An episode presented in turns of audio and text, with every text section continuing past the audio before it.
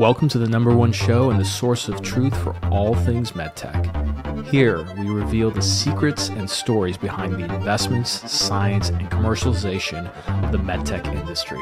Every week, we'll take you on a wild ride with the biggest names in the game, from entrepreneurs and investors who are shaking up the market to healthcare providers who are revolutionizing the way we think and practice medicine. So hold on tight and get ready for a journey like no other.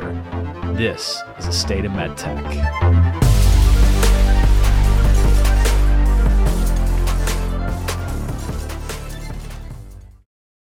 Hey, everybody, welcome back to the show. And just as a reminder, if you're a physician, nurse practitioner, physician's assistant, this episode, along with many others, you will be able to get a free CME credit thanks to our partners over at CMEfy. All you got to do is look in the show notes below after you listen to the show, click that link, and take 15 seconds just to type in what you learned from the show. You can write anything you want, and then you'll unlock an AMA PRA Category 1 credit. So, who do we have on the show today? Well, we have another leadership episode, and usually these leadership episodes are focused on uh, people who have really made a tremendous impact in the industry, people who are often extremely humble, and so they don't do a lot of talking. They just let their work do the talking for them. But you know, it pains me because there's such great and amazing stories in our industry, especially uh, entrepreneurs like my good friend and guest who we have on today. So, who do we have? Today, we have Daniel Hawkins. And Daniel Hawkins' story is nothing but uh, short of e- extraordinary, in my opinion. You'll see starting from his childhood.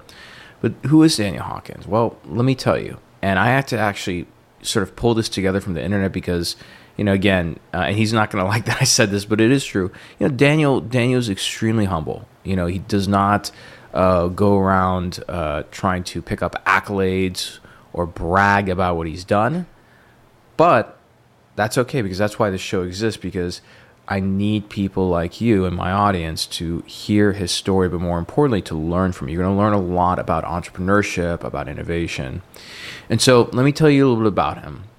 So Daniel's a man who really carved a path through the healthcare industry through with transform, transformative startups and really revolutionary inventions.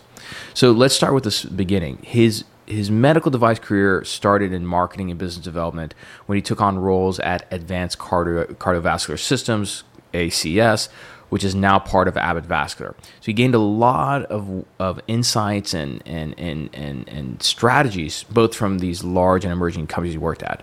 And essentially, his career spanned across a lot of renowned organizations like Endologix, Restore Medical, and Teromedics, and more. So, where, in my opinion, his career really started to gain traction was that Intuitive Surgical. He was early class there, and you know, um, I have a heuristic or kind of a shortcut, which is if you meet somebody who lasted more than a year at Intuitive, in the early days, it really says something about how good they are what they do.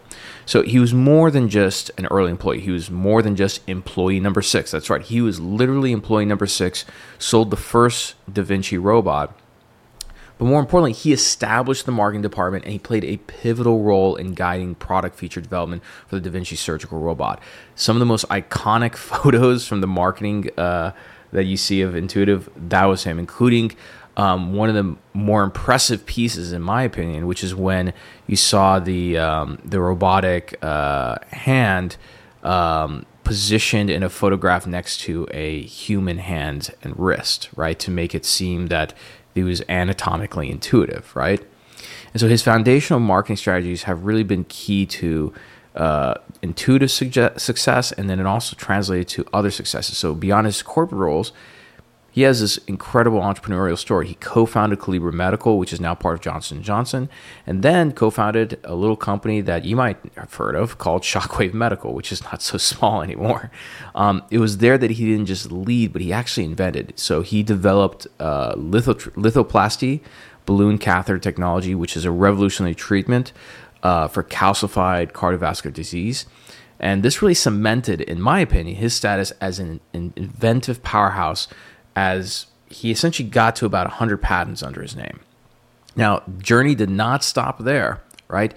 Um, at the peak of Shockwave Medical, which was just a rocket ship, and still is, he decides to leave and start something again. People thought he was just crazy to do this. It was like, why are you doing this? And so he saw how broken medical sales and medical uh, uh, innovation was, at least like from the medical sales uh, representative side. This is where he and I we, we really hit it off uh, a couple years ago at the LSI Emerging MedTech Summit. And so he started a company called Avail Med Systems. In my opinion, Avail is really the vanguard of a new paradigm and the creator of a very unique approach where it combines hardware and software based network to change how we do medical sales, which is quite groundbreaking. The main focus is to digitize the presence of medical device sales reps and external physician uh, advisors in the procedure room. So essentially, by connecting professionals remotely, Avail, by the name, which is to benefit from, but also to make available, enhances clinical collaborations um, expands access to training, mitigates infection risk, and essentially um, reduces cost by ensuring that you're going to have the very best rep no matter what in every single case. So imagine you as a rep, if you're covering a large state or you're having to drive over all over the place, how much more powerful would it be if you can be in all of your cases at any time, right? And more importantly, have more touch points without having to physically be there. That's really what Avail focuses on doing. So if you're a uh, VP of sales, VP of marketing, you're looking to really, you know, shift the paradigm. Which, by the way, is a huge statement that I feel like it gets thrown around a lot, but I really do mean this when it comes to Avail. Um, you know, I would recommend to check them out. And we do have a second episode with Daniel. Um, he came, he and I just hit it off all the time. So I told him he has to come back on the show. So in a couple weeks, we have another episode with him that's specifically focused on um, really an outlook on the medical sales landscape. But this one, this first one, is really his leadership story. So with that being said, just kind of some, some basic background. Um, he's an alumnus of the Stanford Graduate School of Business and the Wharton School of Business at the University of Pennsylvania. And his contributions to industry have been recognized globally as he was named one of Goldman Sachs' 100 most intriguing entrepreneurs. Not once, not twice, but yeah, that's right, three times and I guarantee you he's going to be texting me or calling me after he hears this and says, "Man, why did you have to say all that stuff?" But you know, Daniel, I say it out of um, a lot of respect and admiration, and I'm very proud to be friends with you. I'm very proud that you're somebody like you in our industry, and I think more people need to hear um, your story and really be inspired by it about what it means to innovate. And I guess as our latest book that we're reading together, Jeff Bezos's Invent and Wander. So, with that being said, here's our episode with Daniel Hawkins. Enjoy.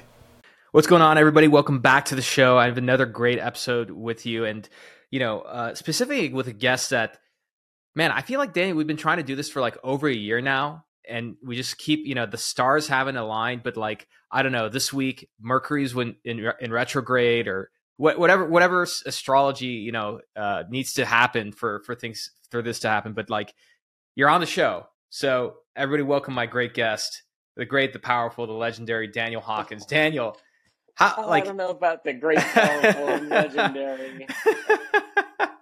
But thank you. I great to be here i knew that would bug the hell out of you but yeah but i i all joking aside, I, I say that uh, with a profound level of like admiration and respect for somebody who uh, I I always enjoy talking to. You know, when we see each other at LSI or industry events, um, your background in you know emerging and disruptive technology is just you know it's so deep.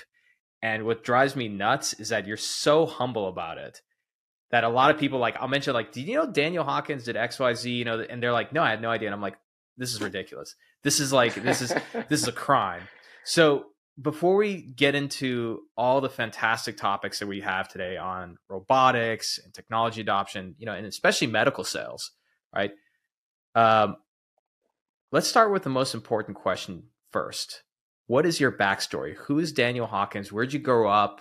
How did you get into this industry?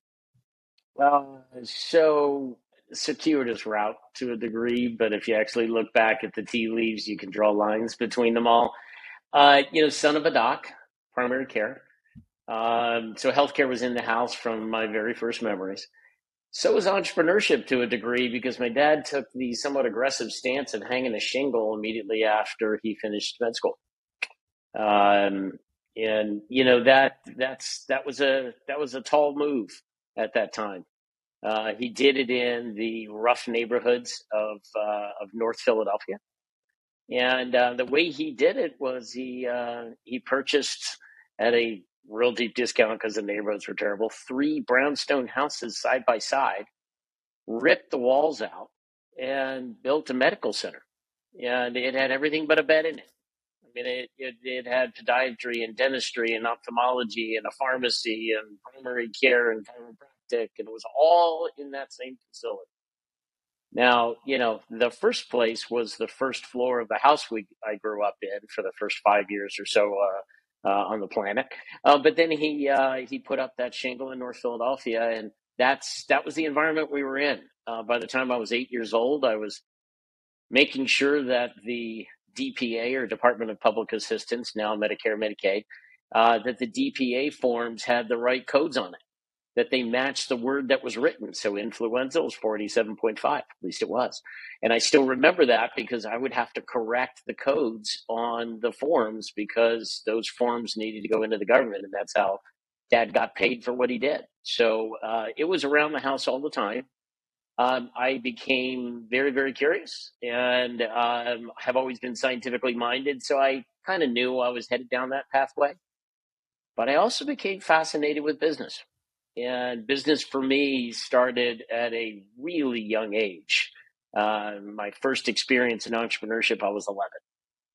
And um, that experience was having the obligation of trimming the holly trees in our backyard. I came to the recognition after hopping into the, you, you remember the uh, uh, town and country station wagons with the wood, simulated wood paneling on them? Absolutely. Yes.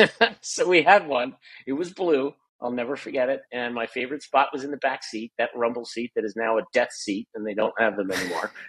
right. But um, so we piled, uh, my mom piled all of us into a back of one of those station wagons, and we went to the local A&P market. And lo and behold, outside that market, Omar, they were selling holly. Huh. I'm like, hmm, wait a minute. That's actually pretty interesting. That same holly I was clipping off the trees in the backyard became the first thing I sold door to door. To door. So I, I bundled them up in a three dollar bundle, a five dollar bundle, and then for I think it was nine dollars, might have been seven. I wrapped it around um, a wire reef frame and sold that. So I made one each of those and went door to door with a sheet of eight by eleven paper with a bunch of lines on it for name, address, what they ordered, how many, and their phone number and then whether or not I collected the money. And I just went door to door with my brother, took all the orders, and a couple of weeks later we delivered them, uh, and I made over a thousand bucks that year. It's a lot of it's a lot of money. That's what, a lot what, of money. That's a lot of money. What what if you don't want me to ask, what year was this? Uh, so I'm mid fifties now, so run back, you know, fifty plus years. Man, that, well, sorry, that 40, that's a 40 plus years. Yeah, so if you adjust for inflation, I'm going to take a wild guess, but that's like a kid making I don't know 10, 15,000 bucks these days. Like, that's, a, that's a lot of money. That's a lot yes. of money. it was bank. I did really well. Um, so I got hooked. I got hooked, and then later I ended up, you know, before Costco, there was this place in Philadelphia that was called Cash and Carry, right? So basically, it was a warehouse store. It's a hell of a name. And yeah, I know, isn't it? uh, and I went and bought. God, I want to say it was 40 or 50 um, uh, frisbees. You know, the hmm. competition world class frisbees or whatever those things are. The ones they use for um, uh, what's what's that sport? What's that sport where they ultimate frisbee? The, oh, ultimate. Yes, thank you. Um, so I, I bought a whole bunch of those and and um, literally I sold them to friends in high school. And then that A&P market I was talking about went out of business and when they were going out of business, we were in the store and they screamed over the loudspeakers, fill a shopping cart for 10 bucks. I filled mine with pop rocks. You remember those? I absolutely remember those. I used to throw them into my soda for fun. Yes, exactly. Exactly. So I, uh, I, uh, I, I filled mine with pop rocks, literally spilling over, and then sold those at school for two packs for 25 cents, which is a 50% discount. But since it cost me about two pennies, I was floating in profits. There are awesome margins.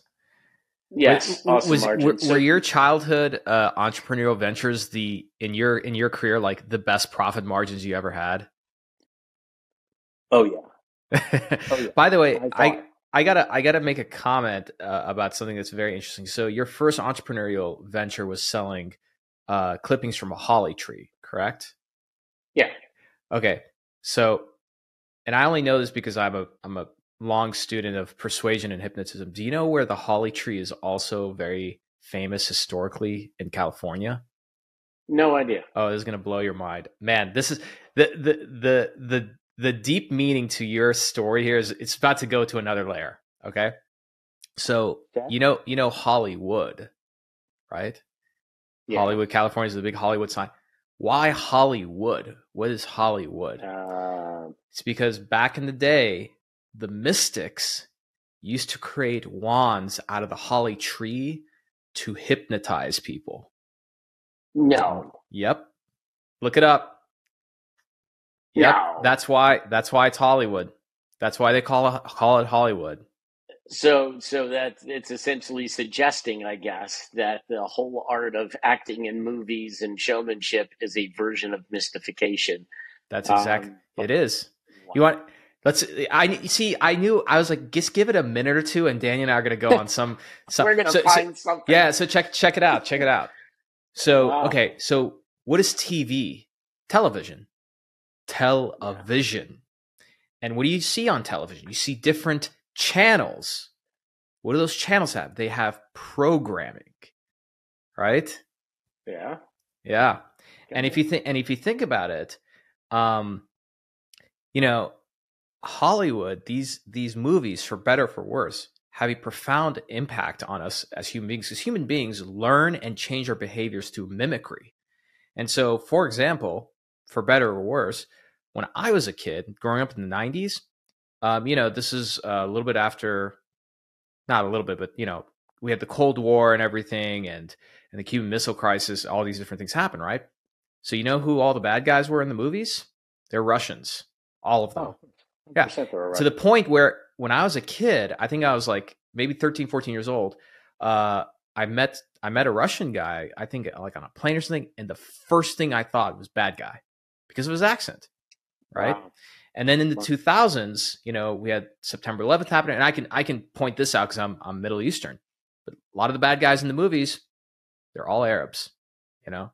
Yep. So for better for worse, like Hollywood, you know, these this programming we have is there to you know in some in some extent hypnotize and influence us. So yeah, and wow. and you as a kid started your entrepreneurial gen- uh, journey through by selling Hollywood, which is amazing. And what a great that, segue know, to get into product adoption. exactly. So so exactly. let's get let's go let's get to college. Where did you go to college? What did you study, and how did you get into the industry? Yeah. So um, again, a bit a bit circuitous and strange. I, I knew I wanted to be in business at that point and I had considered medical school. Uh, my dad, being a physician, managed to cajole a couple of friends, and this is back when you could get folks into operating rooms. I went into one just before undergrad. When and, back in the day when you can just waltz in, my so my dad is actually yeah. a surgeon. I remember those yeah. days. You just show up and like, oh, I'm Doctor So and So's son. Oh yeah, go. Uh, just yeah, grab some scrubs. Just go, go. Yeah, just walk back there. Great. Yeah. scrubs are like barely fitting you while you walk in. Yeah, yeah. It's like a tent, so, right? You're wearing a tent. Yeah. And, you know, I mean, they're not worried about HIPAA and patient privacy and infection. that didn't exist. didn't exist. None of that. It was nothing. It was nothing. So, uh, so I got in there, and you know what was going on on the operating table was cool but what was on the back table was fascinating. For me, I was like, oh, that stuff's cool. So I was interested in the gear.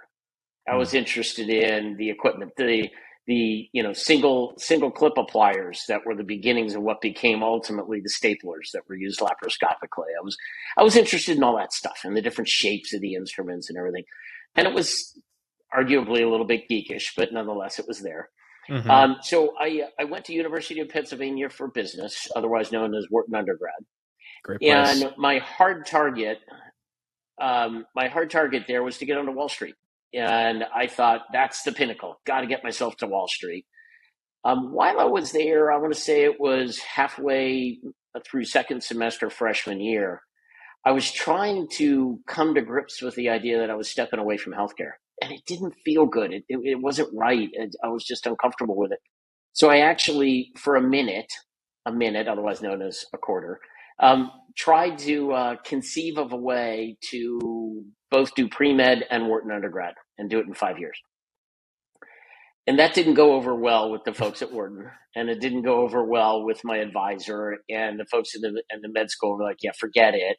So I gave up on all that stuff and and went the business route. Now, you know, I'm I'm one of these guys that um, I, I, I, I kind of believe you create your own opportunities, right? So fundamentally, that's sort of a mindset. And I had opportunity to be involved in the formation of the uh, the uh, University of Pennsylvania Student Federal Credit Union. There were a couple of grad students that were starting a credit union, and me as a sophomore, um, you know, had the responsibility of running investments of all of the students' money. It was two point one million dollars. I'll never forget wow. that. Yes. So I was a sophomore, and my job was to invest $2.1 million on behalf of the student body who put their savings, operational savings to get through school and all that for their books and meals and everything else. Parents put money into the Student Federal Credit Union, and my job was to manage that money $2.1 million. Man, Daniel, now that got, sounds glorious. It sounds got, glorious, but yeah. let me back up. well, hold on. Before we back up, I gotta just I gotta make a comment here. Like whether you believe in God or the universe, you know, you, you you had no other path but to become an entrepreneur. I mean, like selling, you know, making a thousand bucks as a kid, selling yeah. selling, you know, selling door to door. You know, then you, you get to manage two point one million dollars in college. Like, yes. sorry, please little continue. Weird, little weird. Now, to be fair, um, that's a glorified version of what it was. It's not like I could invest in derivatives. I, I literally had to buy government bonds, right? So it's not it's not that hard as long as I can get a broker to help me and whatnot. Now, simultaneously, Omar, here's a here's a real strange thing that happened, and talk about really good gross margins and and profit margins. Um, I uh, I had a deal with my parents, Okay. And that deal was we'll send you to any college on the planet that you want to go to, but you got to pay for room, board, and books. That was the deal. Now, why was that? Why was that the deal? In part because I have a younger sister, mm-hmm. an older sister, and an older brother, and all four of us, yes, all four, were at University of Pennsylvania at the same time. So it was freshman, sophomore, junior, and senior, all at the University of Pennsylvania and all without scholarship. So my parents were like, okay, there's only one way this goes, right? You're going to have to help out. And by the way, we were the the first family to have that happen ever in the history of University of Pennsylvania, um, University of Pennsylvania when we were there. Um, so I, I, I had to figure out a way to do it. I'm studying in Steinberg Dietrich Hall for an accounting exam the following Monday. Yes, I was that nerd who was doing that on a Saturday evening instead of going out to the frat party. That's what it takes. Man. And this guy, exactly. And this guy comes in with an accounting book, plops down next to me, and throws a ring of keys on the table that is between us. And he's got the same accounting book, and he's in my class, and I sort of recognize him, but not really. Um, I was taking a later stage accounting class. He was a, a, a junior, and I was a sophomore um, and I look down and the keys, the key ring has eight bike keys on it. And I said to him, I, I guess you got to ride eight bikes sometime. And he said, Oh, no, no, no, there's only one bike. The, the seven are soda machines. I closed my accounting book and I started talking to him. so one thing leads to another.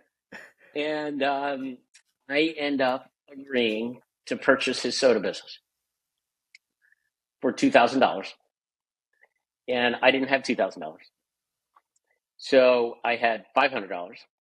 And I found a partner um, who I was interviewing to help me deploy 2.1 million from the student credit union that I told you about.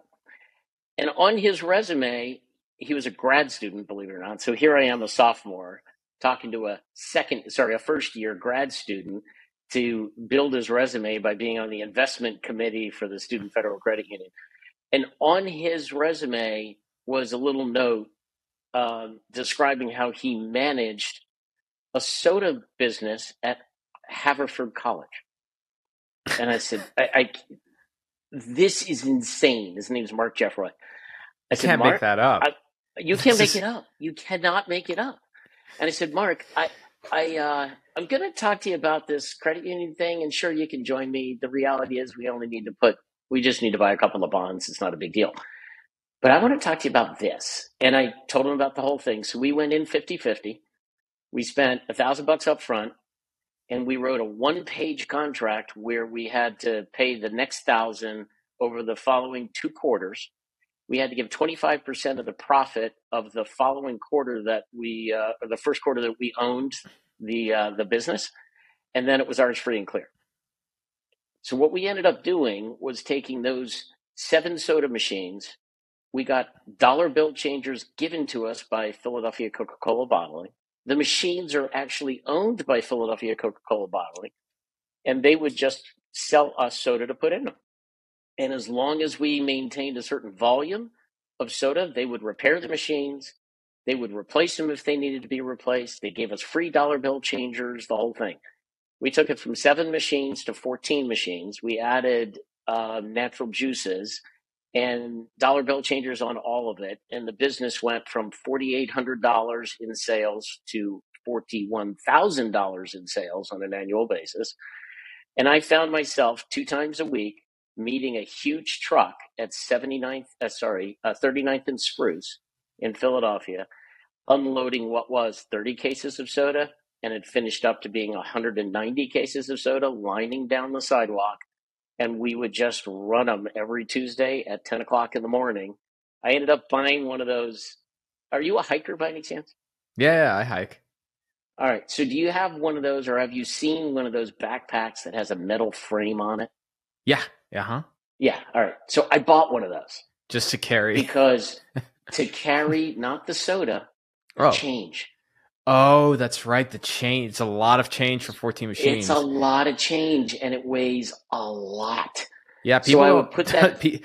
you don't there's a reason that. why. There's a reason why there in, in some movies you you put like uh, a couple of rolls of quarters in a sock and beat somebody with it. Like it it, it weighs a lot actually. there you go. It weighs a lot. Don't ask me how I know so, that. yeah, I, I don't want to know. I really don't want to know. There's some stories we should um, not go down into on this on this show. Probably not. I will tell you though, a roll of nickels serves as a really nice uh, fist bar. If you put it in the middle yes. of your fingers and you hold on to it. Yes. Yeah, I feel like don't ask me how I know that. Nobody, no, no, kids these days will never appreciate that. But back in the day, at some point, you know, you collect, you know, money as a kid and everything, and you're like, oh, I should get these little paper things from the bank to roll it up. At some point, as a young boy, you hold it, you're like, man, I could really knock oh, yeah. somebody out with this. You could knock somebody clean out. Yeah. so I, I used to uh, I used to wear the backpack, and I would just empty the quarters in the back and keep on going to the next machine. And when I got uh, when I got it all full, I would slowly because it was really heavy. I'd slowly walk my way to the local bank where we had an account, and I'd take the backpack off, hoist it up on the counter, and walk out. And then they'd send me a note later that day of how much money I got. They'd count it for me and it would just go into my bank account. So that's how I paid for room, board, and books for the balance of my college education. Um, and while I was uh, while I was doing that um, that credit union thing, I ended up uh, getting involved in venture capital through it. Sounds a little weird, but um, I ended up getting involved in venture capital because I went to uh, an investment bank. There was only one investment bank in in Philadelphia at the time. It was called Butcher and Singer. And I went to Butcher and Singer, and I found my way to the government bond desk. And I got on the phone with somebody and and uh, and talked to them about it. And they said, "Well, look, it's pretty simple. You're only allowed to buy bonds. Here's the pricing. You can fluctuate one day to the next, but it's truly not that complicated." I'm like, "Oh, all right." So there goes my my sort of fancy version of managing two million dollars. I bought the bonds and then I said, well, you know, I'd love to find a way to work somehow in the investment, small company investment side.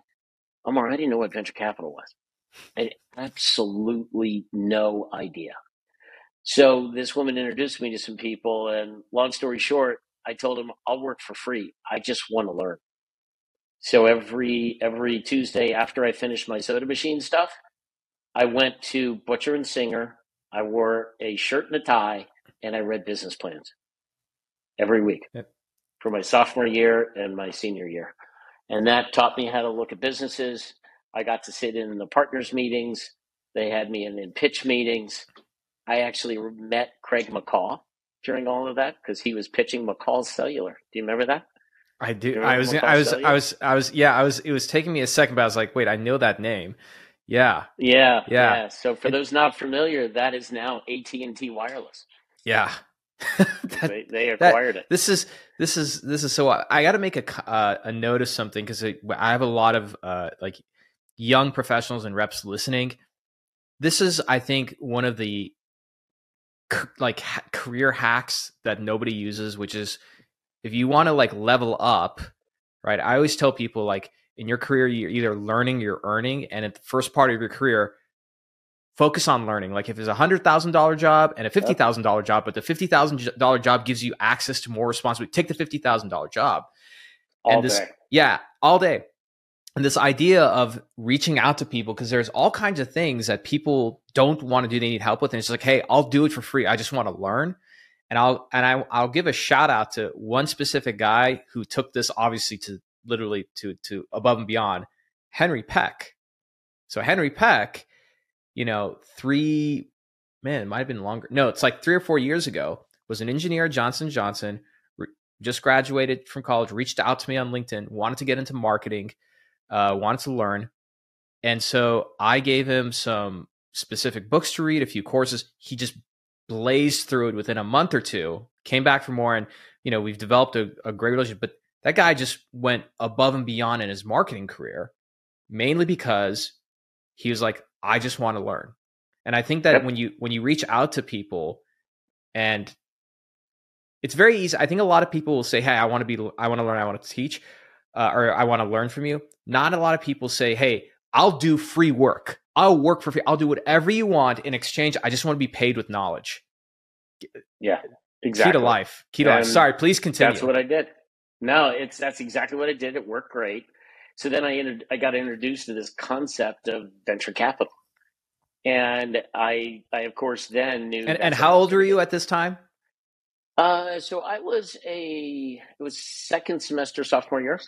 So however so everything we've covered is before the age. Oh yeah, I'm 21. not even twenty yet. yeah. So so 20, so just just for just just just for context, your skill stack or your talent stack is insane because you have sales, entrepreneurship, investing, all the things that come along with starting and running a business before you're even 20 years old. And this is like baseline for you. Did yeah, you really need I mean, to go to Penn it all. at that point? I was hacking it all, all of it. Um, so you know, I'm at, uh, I'm, I'm, you know, going through the recruiting process and all of that, and uh, basically my my class was class '89. We dumped out into Wall Street and consulting, right? Uh, but there were four private equity jobs, and I applied to all of them. And I was not selected for one, and I was selected for the other three. And one of those three was a group called Chemical Venture Partners. That went on to become uh, Chase Capital Partners. That went on to become JP Morgan Partners. And oh, okay. um, that that group. So some of the original folks are still there that I worked with. Um, you know, a million years ago. Uh, but I ended up in venture capital and leverage buyouts and had a bias towards healthcare deals and found myself at 21 or 22 on a board of directors in a meeting and recognizing that something was wrong. And I was able to spot something and help fix a company and all that. And then I thought, you know what? I just don't like this life. It's not what I want. I, I want to be on the other side of the table. I've got this entrepreneurial itch. I want to create um, market makers. I want to disrupt markets. I want to innovate, and I'm not getting enough healthcare. So I'm going to go back to school. Um, so I applied to um, to the top two schools and figured if I don't get into one, I'm not going to go until I do. And um, I was fortunate enough to get into one and move out to the West Coast. And after business school, got into medtech. So that's the long version of how it all happened. What, what was the first medtech company you started at? Um, it was Advanced Cardiovascular Systems. Ah, the division of Eli Lilly. Yeah, uh, the coronary uh, division of Eli Lilly. And for those not familiar, that is now Abbott Vascular by way of Guidant, by way of acquisition by Boston Scientific and divestiture of the vascular business to Abbott. That's was Jay where, Watkins uh, there when? So Jay was, although I was not working with him because he mm-hmm. was on the Origin Medsystems side uh, with Fred, actually. So it was Jay, Joe Mandato, and Fred, and a couple other guys, and um, so they were doing Origin Medsystems, and I was over in the vascular side, and I had everything that wasn't a, a balloon or a wire. And in the first six months, one of my products went into recall, and the other one had a core material pulled off the medical device market by DuPont. So I went mm. from 38 million in sales I was managing to a million and a half. it was the next year Ugh. was challenging challenging. So we worked through a recall and a number of other things, and I ended up growing it back to about 45 or 50 million. Nice. Nice. So when did Intuitive happen? Shortly after that. So um, I was at ACS before and the Palmaz-Schatz quick, stent came in. At, yeah. at, at Advanced Cardiovascular System, what, what what were the roles you held? Were you in the sales marketing side? Were you engineer? What what, what roles were you? I was yeah, so I was in marketing okay. product manager. Okay, got manager. it. Got it. Um, and I'll describe myself as very scientifically minded and really cared about the engineering side. So I spent a whole hell of a lot of time with engineers. Got it. Because uh, I wanted to understand how they built stuff and how they designed it and why they designed it certain ways. And I was the I, I had more of an upstream bias then, mm. uh, mm-hmm. understanding mm-hmm. ideation through to product release. That was more where my bias was at that point and and I would say maintained for some time period. Only uh, up until probably the last uh, seven to ten years have I been focused more mid to down. Um, but you know, right after um, right after ACS, I I desperately wanted to be in a startup, and uh, I went to go learn at a large company. And went to the first startup that would hire me, and I recognized six months in it was not a good fit. Mm. So, you know, my lesson learned at that point is uh, wait for the right fit. Don't don't jump on on what is the headline description. I'm going from big company to medtech startup, venture yeah. capital funded, and uh, so I was there about six months, and I knew it wasn't a fit. And I called a uh, I called somebody that I knew from business school who was a partner at um, what was then Mayfield Funds and Mayfield Funds um, used to have health care, and it since doesn't have health care. And I'm actually not even sure Mayfield still exists. Um, but the healthcare uh, group was run by a guy by the name of Earl, uh, uh, sorry, Russell Hirsch. And working with Russell was a woman by the name of Wendy Hutton, who's now over at um, Uh, really just a terrific lady, whip smart, and um, and just uh, you know I credit Wendy's dialogues for helping me get into intuitive. Uh, she helped me during business school learn the business uh, a bit because she she graduated from Stanford as I did and and became one of those informational interview type folks. I would call back with some regularity. Right? You talked about learning from people, so I would call and, and chat with Wendy. Um, so I called her uh, about six months into that post ACS gig and said, Wendy, I need to get back into something clinical. I, I, this is just too hard. I was I was working at a uh, uh, inventory management company, uh, Omnicell, and it just was not for me. And I knew it wasn't for me. And uh, she said, "Okay, what are you looking for?" And I said something very disruptive, world class people. She said, "Well, we're incubating this this company at Mayfield um, they're they're going to use a robot for minimally invasive surgery. And I said, really? Who, who's involved? She said, well, Fred Moll. And I said, Fred from Guidant? And she said, yeah. I said, introduce me. I got to talk to this guy. Now, put it into perspective. This is 1995. So this is yeah. Okay. So this is like straight out of SRI, very early it days. was still in SRI. Oh, is it still in SRI? Okay. Yes. Yes. Got it. And internet didn't really exist, right? So what I did was called Fred, and I called him, and I called him, and I called him, and then I called him some more, and he kept ignoring me, and I called him some more, and eventually I badgered my way into a conversation with him. We ended up chatting a bit. He had me over to SRI. That's why I know that it was still in SRI. So I went over to go see this thing, and when I saw it, I walked into a room, Omar, that had three towers of computers, all in these racks that were on wheels. Three engineers, one each in front of all of them, banging away on keyboards. Wires going all over the place to these gigantic gimbal looking arms bolted to this six foot long picnic table looking thing and a desk lamp shining on a half a piece of chicken on a Dixie plate. And at the tip of all of that, there were wrists doing this. And I was like, whoa. My first comment to Fred was, please tell me you can shrink all of this stuff because this is not going to work. Yeah. And he said, Yes, trust me, we can shrink it. And I said, Okay, great. Let's go look at what's going on over there. And at the tip of that instrument, I'm just seeing needle passing and I'm seeing this just, I'm seeing a dance. In 1995, said, which, which, which is wild. Wild. Because like for, for people who are wild. who don't know, in the 90s, and I'm, I, I remember like your concept of a robot was like, you know, uh, uh either space. Yeah, Lost in Space or C3PO and, and R2D2 or yeah. uh, Short Circuit. like that's yeah, exactly. you know what I mean. So like to see something like this, it, must have been like insane. It it's maybe it's the same equivalent. I I think it the, it's even more more because we're kind of used to seeing a lot of cool things now with the internet and everything. I feel like it's the same thing as like when we see humanoid robots, like you know, yeah. like you know that like are interacting with us and everything i feel like that's what you went through but like times 10 yeah. Yeah essentially that's what it was.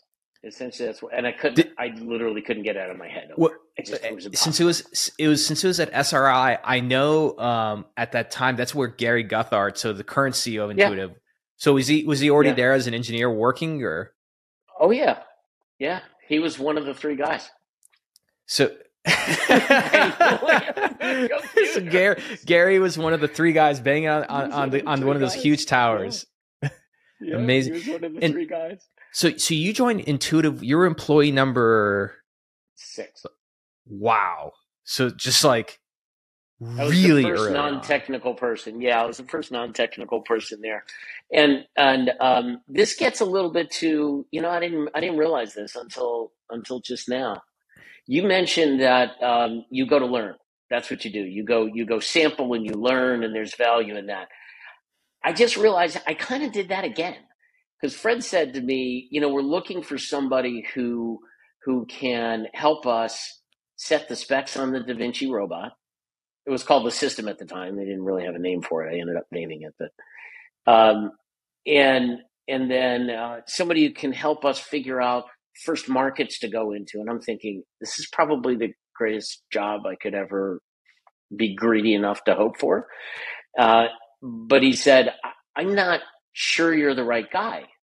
And I said, Fred, give me something to try. Just, I'll do it on the side. I'll do nights, weekends, I'll do whatever it is. Give me something to try. Let me show you. And he said, okay, I want you to go find out as much as you can about our competitor. That was computer motion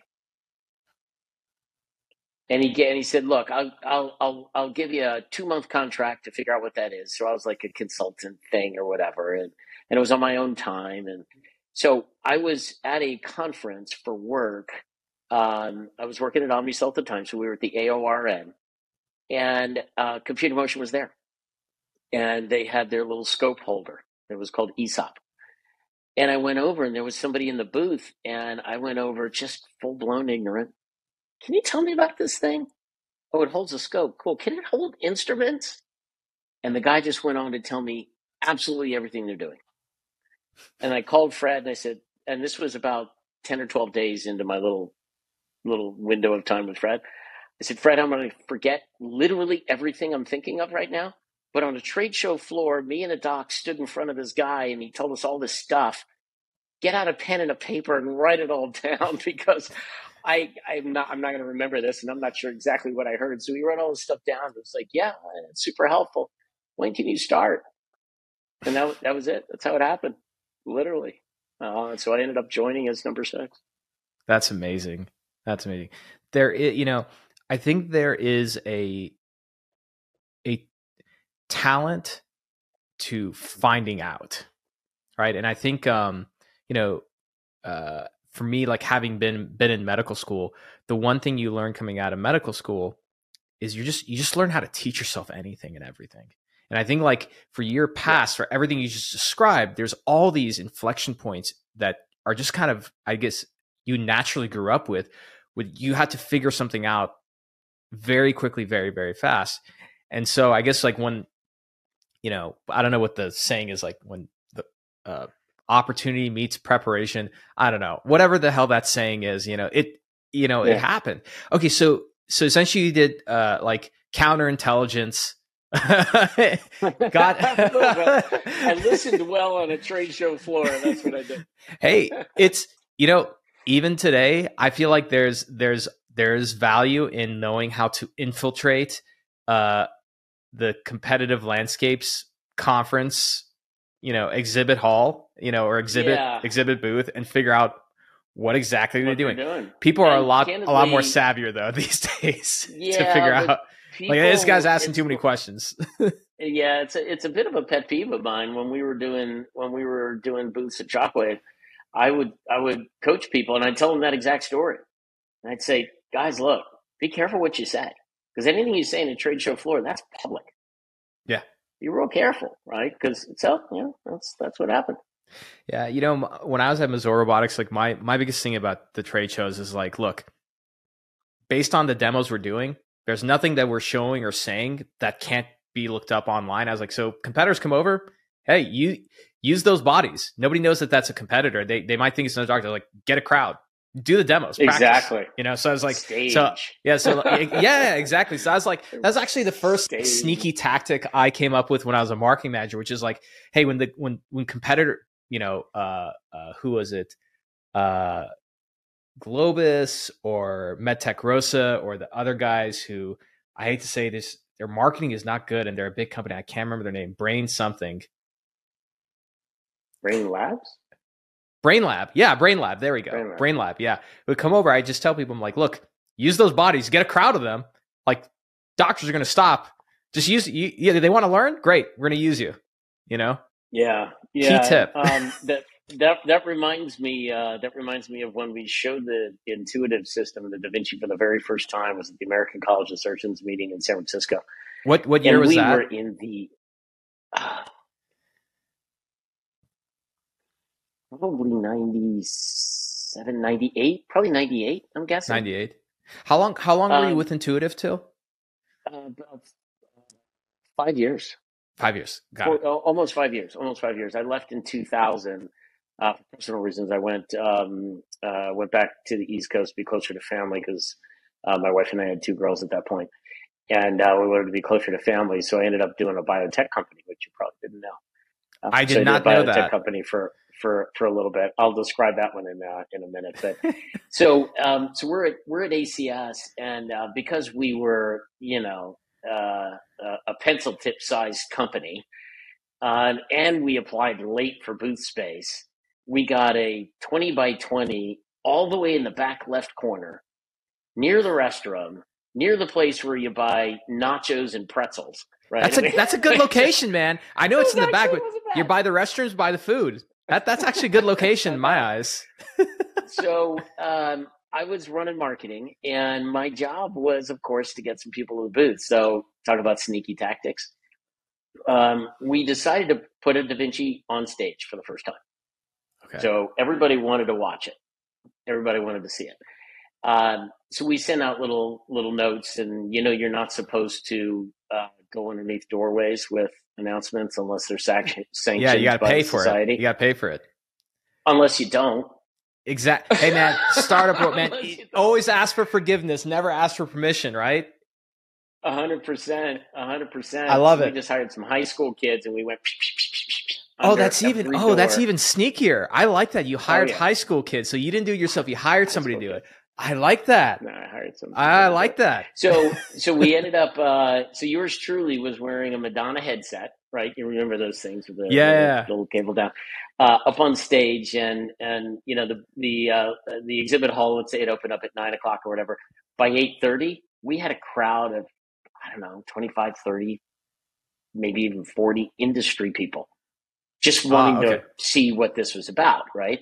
So these this is this is the era where there'd be 150 by 150 square blocks of real estate that are uh, for Ethicon and for U.S. Surgical and just these huge footprints, right? We're this tiny little thing in the back corner.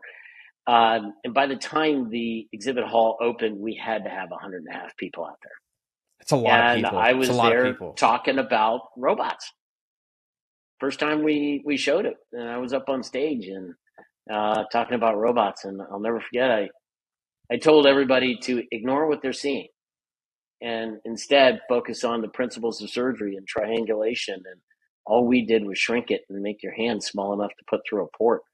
And uh, the messaging worked great, and we had places for people to look and try it out. That was fun. That was fun time. How important do you think that is when it comes to persuasion and technology adoption, which is to put things into context in terms of like the principles of how things are done and how do you translate that to, let's say, the future? Uh, you know, the product is. Some people say the product is everything. Um, if it's everything, then you know the uh, the uh, icing and cherry on top is the message. Uh, you got to have it. You, it's if if you can crystallize the complicated and make it relatable to the simple, you, you've you've completely changed your adoption profile. Right. I So completely agree. The way I described this was um, let's get back to the fundamental principles of surgery and triangulation. Your head's in the middle, your hands are on the sides for a reason. We set you up that way. Your head is the camera, your hands are these instruments. And that wrist you like to use, every other booth in this exhibit hall is such that that wrist has a cast on it. Right. We broke the cast. And we put your Mm. hands all the way inside and we and we let you operate with your fingertips and all the dexterity and the reason why it's called intuitive is because it's exactly that. I challenge you to put your hands on it and you'll find out. I man, That was it. It just I got to deconstruct real quick the persuasion that you just sh- laid out because this audience loves. You know, I feel like one of the my one of my big ha- biggest hangs up hang up in our industry is that, especially in the startup world, I always hear like some CEOs or executives like, "Oh, we're in the business of behavior change," but they don't really understand what that means. So, first principle of persuasion you mentioned is like simplifying things, so it's actually re- actually relatable, right? So you can actually understand it. The other side, which people make the mistake of, is not persuasion based, which is using analogies. Analogies are powerful so people oh understand, God, yeah. right?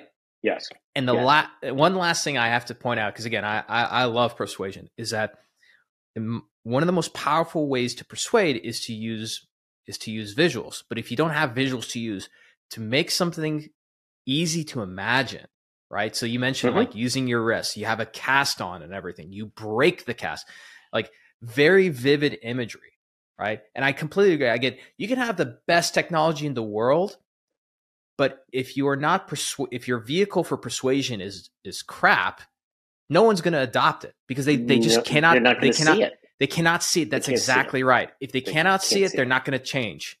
You know, Yes. That's Exactly. correct. Exactly. So you know, I I'm I'm a I'm a really strong believer in analogies and and um, you know my team actually sometimes I can feel them rolling their eyes like okay here comes another one. but Yeah, but you know what? I- But use analogies the right way. Yeah, it works. Use analogies the right way. You can't use an analogy. People use analogies all the time to try and persuade, like, like, oh, we can't do it this way because it's like I don't know, driving a car backwards. We think that that's that that works. It really doesn't. But analogies are perfect when it comes to simplifying and and and making something understandable. And in that process, it Yeah. ends up being persuading. You know? Yeah, and and you know, my last company, Shockwave Medical, and I know we'll probably get to that at some point, but um, you know, the last company I did was Shockwave, and people didn't understand what lithotripsy was doing. hmm And to the point of analogies, um, I described um, if you take a water balloon and you put it on the table, and you put your left hand, your left palm on that water balloon, and in your right hand you have a pencil and you tap the right side of the balloon, you feel it in your left hand, right? You do feel Mm. that. And everybody knows that right away. And then I said, well, all we're doing is hitting it really hard. We're hitting it at 70 atmospheres, not a tenth of an atmosphere like you did with your pencil. We're pounding it and we're doing it faster than the speed of, of light, of uh, sound, sorry. And those analogy, that kind of a thing helps people understand how that pressure wave can move. And if it's powerful enough, it broke the calcium. So that's that's how the shockwave one works. I- I'm a real strong believer in analogies, so uh, it's good to hear somebody else. Did your, did your father use analogies a lot when you were growing up? No, No, it's just you. honest, he didn't. No. My my dad my No. dad my dad uses analogies with me all the time, and sometimes I'm like, "Dad, I get it." Like he's like, "No, no, it's like," and I'm like, "All right, just let him get it out of his system." Yeah, he's got to. He's, he's just. He's got to get that out. so No, b- I mean, before I- you get to more Shockwave, what the hell is this? You you you were at, you started a biotech company? Oh no, I didn't start it. I didn't start Okay. it. Um, I was asked to join Okay. uh, a biotech company in Bethesda. Uh huh. and um, there was a uh, uh, two two entrepreneurs got together to try to try to use bioinformatics to mine the genome for um, signals that could be uh, elucidated from uh, from blood samples, signals for complications associated with chronic diseases. So you should be thinking uh, retinopathy signals for patients with diabetes. So, is a certain protein, uh, certain allele expressing that would suggest that a patient is predisposed more than someone else to retinopathy, by way of example? Well, those two entrepreneurs were Alex Tatamrov, who's the founder of uh, and then Lee Hood, who is the founder of Amgen and um, the inventor of the human genome sequencing machine. So um, they had a, a uh, uh, some funding from a venture capital firm over in Maryland uh, or in Virginia, and I knew one of the partners. So um, that partner actually called me when I was still at Intuitive and offered me the uh, number two spot. So that became the catalyst for us to move over there. The unfortunate part was um, what we were planning on doing Hmm. essentially was 23andMe, but a deep clinical version of it. So I have diabetes. Am I predisposed towards retinopathy? Am I predisposed towards peripheral, um, you know, uh, nerve issues? And um, we ran out of funding right around, I'll say we were funding right around 9 11, and there was no funding to be had. So um, I had to shut that one down. And, and in a world of learning from experiences, I forced myself to be the one who shut the lights off, close the door, and drop the keys into the leasing agent's open hand Hmm. because I never wanted to feel that again. Why'd you do that? Um, I'm a I'm a believer in internal imagery. So Mhm. my self talk, um, I just want to know what that was like Hmm. because that's that's a crisp feeling when you got to do that.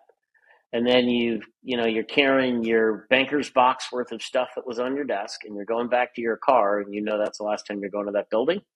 It's a big deal. That's a big deal. It, it gets it gets right into your head, and if ever you needed motivation to push yourself a little harder, just go back to that moment. Um, So that I wanted that fuel, and that fuel is actually what I later used at um, during the early moments at Shockwave to push through. And um, there was some moments that you know everybody looks at at that and says, "Oh wow, it's great, it's a super success," and all the rest of that. Yeah, sure, it is. The early days, nah. There's a backstory. there is Yeah. a backstory on that. One. And you know, it's interesting you you uh, you mentioned this. Um, uh, yeah, I'm a very big believer in that as well. Which is, and I think I learned this. I have to give credit to the the great and and wise uh, Charlie Munger, um, who said, uh, you know, failure is a great teacher, but you don't have to learn through your own failure. you know, learn through others. Right. And so, kind of like, right.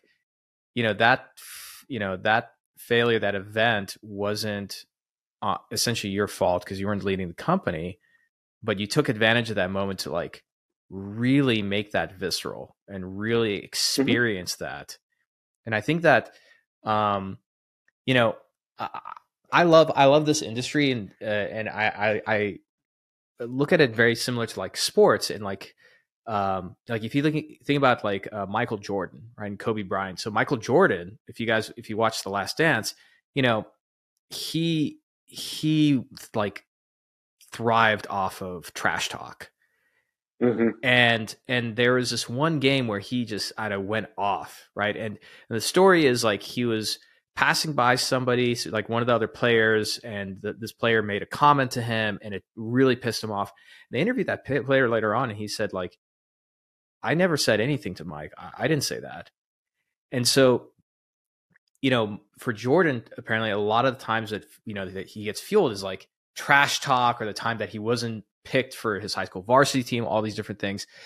And sometimes when it comes to like driving your behavior and everything, like I think the pull of a goal is is very powerful but what's more power is ha- powerful is having that pull with the push of fear and failure behind you and it sounds like that's kind of what you crystallized and did at Shockwave. Did you did, did you consciously knew know that in that process when you were locking up that biotech what was the name of that biotech company? Uh Pluvita. Pluvita. Like when you're locking that up, going through that whole process in your mind, were you thinking that like I'm creating a moment that I can tap into in the future? Um, I didn't. I don't know if I was um, mature enough in my thinking at that exact moment to realize it. I was more like, uh, I was more thinking, this is really making me angry. I don't want this to happen again.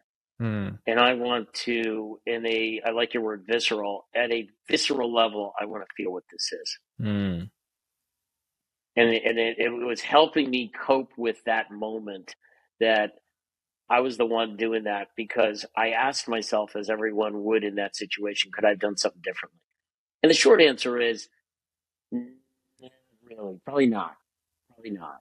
Uh, but it was that question of could I have done something differently, and and you know there were times uh, moments in Shockwave uh, when I was doing that one, and we ran into into some challenges. I never actually consciously thought of that moment of dropping the keys and whatever, but I did as a habit, and I still do. Ask myself, is there more I can do? Is mm-hmm. there is there something that needs doing that I don't know needs doing because I'm not thinking about it. Let me force myself to think about it. Is there something that needs doing that my team isn't thinking about? Is there something that needs doing that my team suggested or brought up, but nobody picked up the baton on? Um, you know, fundamentally, is there more we can do? And if if there is more that we can do, then do it. Get going. Um, if if what you're trying to do is get something finished, uh, you can't leave parts of it undone. It's just that's it. You can't. No, I I I completely agree, and I'm wondering if um if you agree with this quote. Uh, so Andrew Grove, who is the chairman and president of Intel, right? Yep.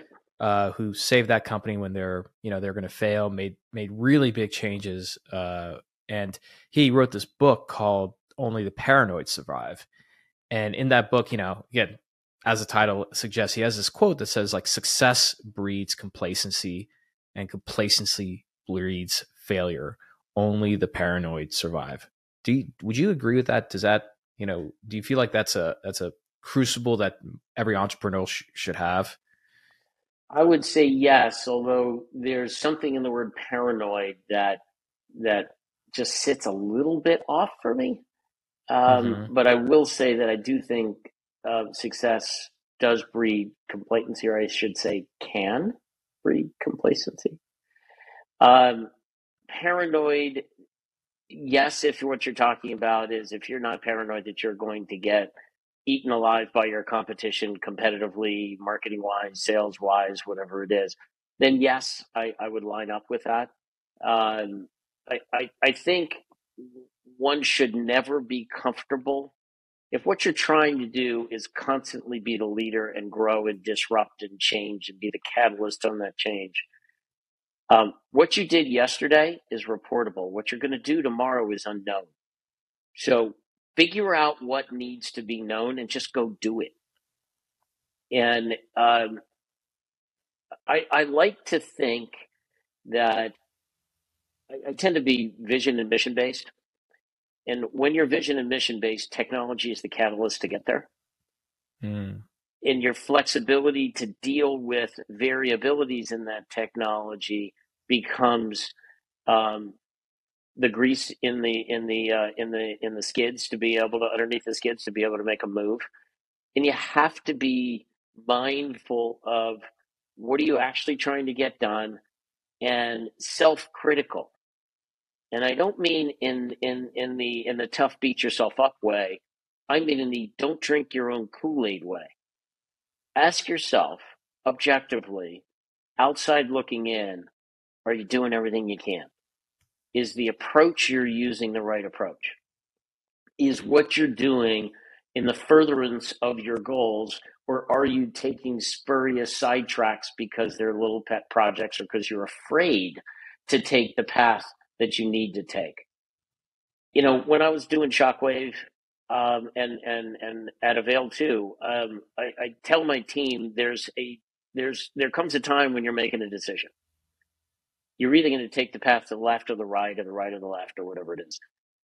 At that moment, kind of think of it, to use an analogy, kind of think of it as a hiking trail. You're at a trail point where there's a fork, and you can take one path or the other, and three steps later, you're probably five feet away from where you would have been if you would took the other path. Half an hour later, you're probably a mile apart. So at any point in time, you have a moment to make a decision, and that decision should not be a complacent one. That decision should be in the furtherance of your goal. That decision should make sure that you're covering all of your bases and you're walking towards the path that you want to get to. And if you make the wrong decision, man up, woman up, man up, person up, jump over to the other side and get on the right damn path because that's where you actually need to end up being. One of the things I uh, I also did um, I did at Shockwave I did at Avail in a slightly different format. Um, I asked my engineers, small group of engineers, super inventive guys and, and gals, um, here's our patent portfolio. Here's what we're doing take off your shockwave hat for a moment, put on the stealth startup hat, and break these patents. Break them. Shatter them. Come up with another way of doing it. Force yourself to think out of the box. Come up with some other way of creating the same mechanism of action or the same end effect with a different mechanism of action. Do something to disrupt what we've already created. And then we patent it all. Right. And um, in doing that, we never stayed complacent. Now, you can call that paranoia, and I would say Grove probably would call that paranoia. Um, you know, I, uh, uh, I I look at that as optimization. I look at that as making sure we're doing what we should be doing, because what we discovered is in some of that process, Omar, we uncovered things that we actually deployed in the product we didn't just patent and put on the shelf. We realized, oh, wait a minute. If we did that, then this would happen. And if we did that, that gets us closer to the perfect Nirvana product. We should do that now. That is the jump from one path to the next. Move over because you're able to incrementally hopscotch your way to the optimal embodiment of what you're trying to do. That makes sense. That makes a lot of sense. You know, before we uh, cover Shockwave, and then uh, and we'll get to Avail. Uh, I, am wondering, you know, and I'm going to ask you this again because I feel like there's different phases of your career that you you've had this, but during your time at Intuitive, and then uh, this this later company, what was something that a colleague, a mentor, uh, somebody close to you told you that was really painful, that hurt, that hurt you, Ooh. But but Ooh, it made you but it made but it, yeah, but it made you better. That changed you. Um, I know exactly what it was. I know who it was. I know Oh. when it was said. Uh, Oh man, Re- take us back to that moment. Yeah, this was an interesting one. So, um,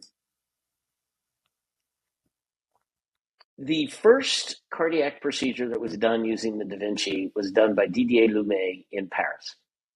And uh, he was a, a, and still is just a fantastic surgeon, but at the time he was a young surgeon training under Alain Carpentier in Paris. And it was a um, left internal mammary descending artery to um, uh, to uh, left anterior descending artery. So it's the main. You, they were revascularizing the main blood supply for the heart and using a, uh, a technique that's called LIMA LAD, uh, method I should say called LIMA LAD. But it was done using the Da Vinci. Omar, that took 12 hours. Oh my god. 12 hours. It's insane. That patient was under pump for 12 hours. But DGA did a beautiful job. Now, why did it take 12 hours? Because we never done one. And it's complicated as the dickens to get it done. But we learned a lot. We learned an awful lot doing that. Now, fast forward, and we hadn't sold any robots at that time. Uh, fast forward, uh, I had been in dialogue with Health Herzzentrum Dresden, and specifically a surgeon by the name of uh, Stefan Schuler. And Stefan and I were chatting about the Da Vinci, and he said, I, you know, Daniel, I, I think I love one of these things. I, I want to buy one. Long story short, he bought the first one, and I sold it to him. And um, as my uh, as my Cupid doll at the end of that sales process, I got to move to Dresden for a month and train his surgical team on how to use the robot for closed. For uh, ultimately, the the goal was closed chest uh, LIMA LADs. But Lonnie Smith told me you can't come home unless you have three procedures in a row at less than forty five minutes. And Lonnie was a CEO of Intuit. He was at CEO time. at the time. Yeah, 12 hours to 45 minutes. and you Somehow cannot come or home. another. Yeah, he said, You can't come home. He said, Lonnie, you got to be kidding me. I got a 10 month old daughter at home, first kid. I'm moving to Germany for a month. I, I need to come home at least for a weekend. So I came home for a weekend in the middle of that and went back. And when I went back, um, I had not slept at all. I went straight into the operating room. I leaned against the wall and I fell asleep standing up. Literally did. Um, but during that process, we got it done. We got it done in 28 days. Um, the surgeon was a guy by the name of Roman Cichon. Uh, I don't know if he's still practicing or not. Phenomenal pair of hands. I will say I took no prisoners in getting that done. There were a couple of folks that joined from Intuitive for a time period, and I took no prisoners. I was absolutely militant about the the procedure flow, about all of the workflow, about how we planned in the procedure in the beginning, who did what, full control of the operating room. And I rubbed a couple of guys the wrong way. And that went back to Lonnie Smith. And Lonnie pulled me aside after I got back and he said, phenomenal job, love the result.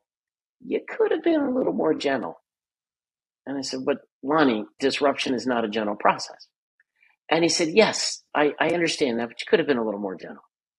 And Daniel, you know, you remind me of of of uh, what people are really good at.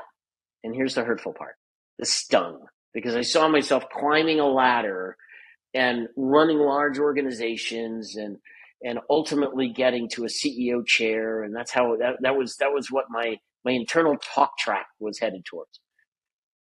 He said, "You know, Daniel, you're an individual contributor."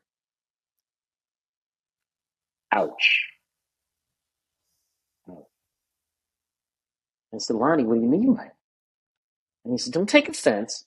I'm like, sorry. But that was painful. And he said, Well, you're, and, and I'll never forget this. I was standing outside of his office. He called me into his office. We sat down, and within four minutes, he said it. I could literally tell you what paintings were on the wall. It was that kind of a, that was, it was one of those moments. And I said, Lonnie, what do you mean? And he said, um, You could soften your edges a little and bring more people in because the problem you have is you see the right solution and you don't allow other people to be part of that solution. That was big. That hit me like a baseball bat. And I I took that back and I I brooded for a little while. I'm not gonna lie. That was a tough one. Um, and I internalized it and I thought about it. Went back to him a couple of times and got a little coaching, and that set me on a path involving more folks decision making.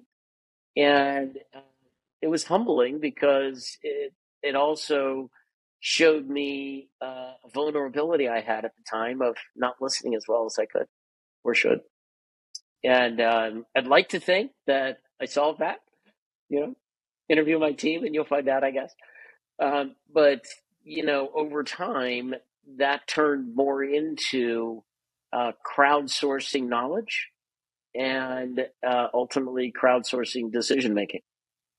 And yes, at the end, when you're running a company, you got to make the choice, or you're running a department, or whatever it is, you got to make the choice.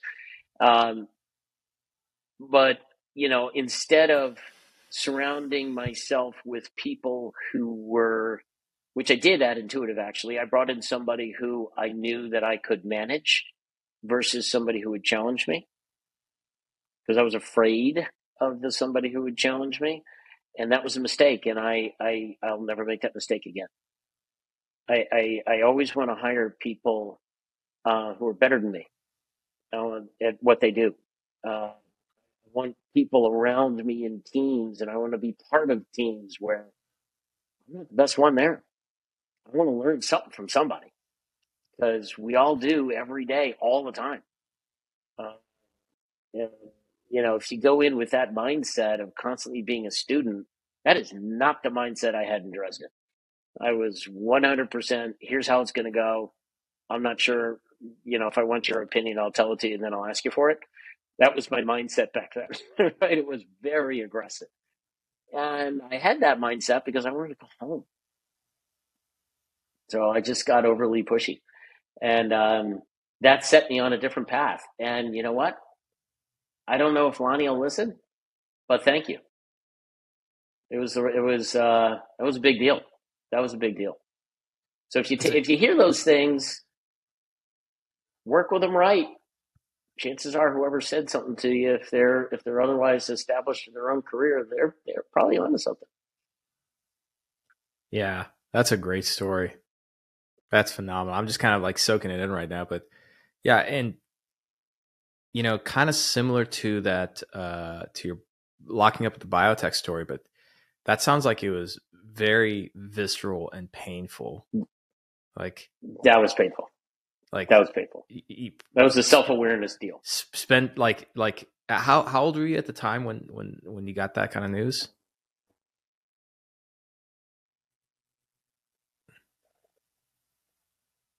Uh, It was in '99, I think. So you're late twenties, early thirties, more or less. Yeah, right around there. Yeah, yeah. it was. I mentioned I that because similar, like for me, you know, some of the uh, best learning moments I had, and funny enough, uh, via intuitive, ex intuitive people, ex like early class intuitive leaders have a way of like hurting you in a way that that that's going to help you in the long term.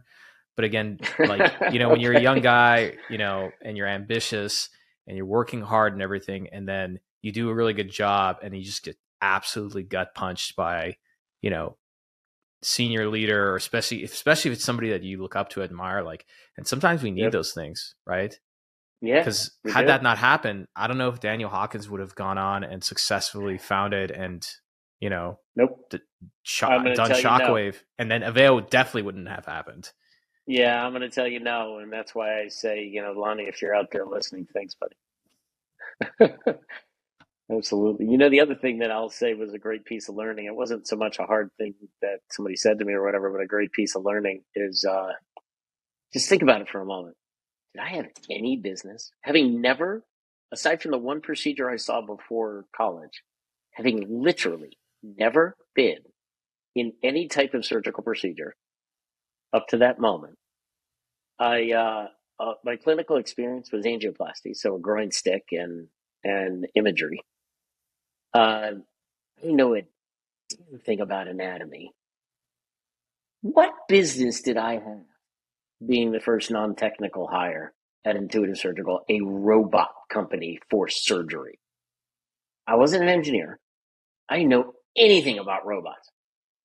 I didn't know anything about surgery. What in the hell was I doing in that spot? And how in the hell did I end up there? And what made me think I'd be able to do that? And you know what my learning through all of that was?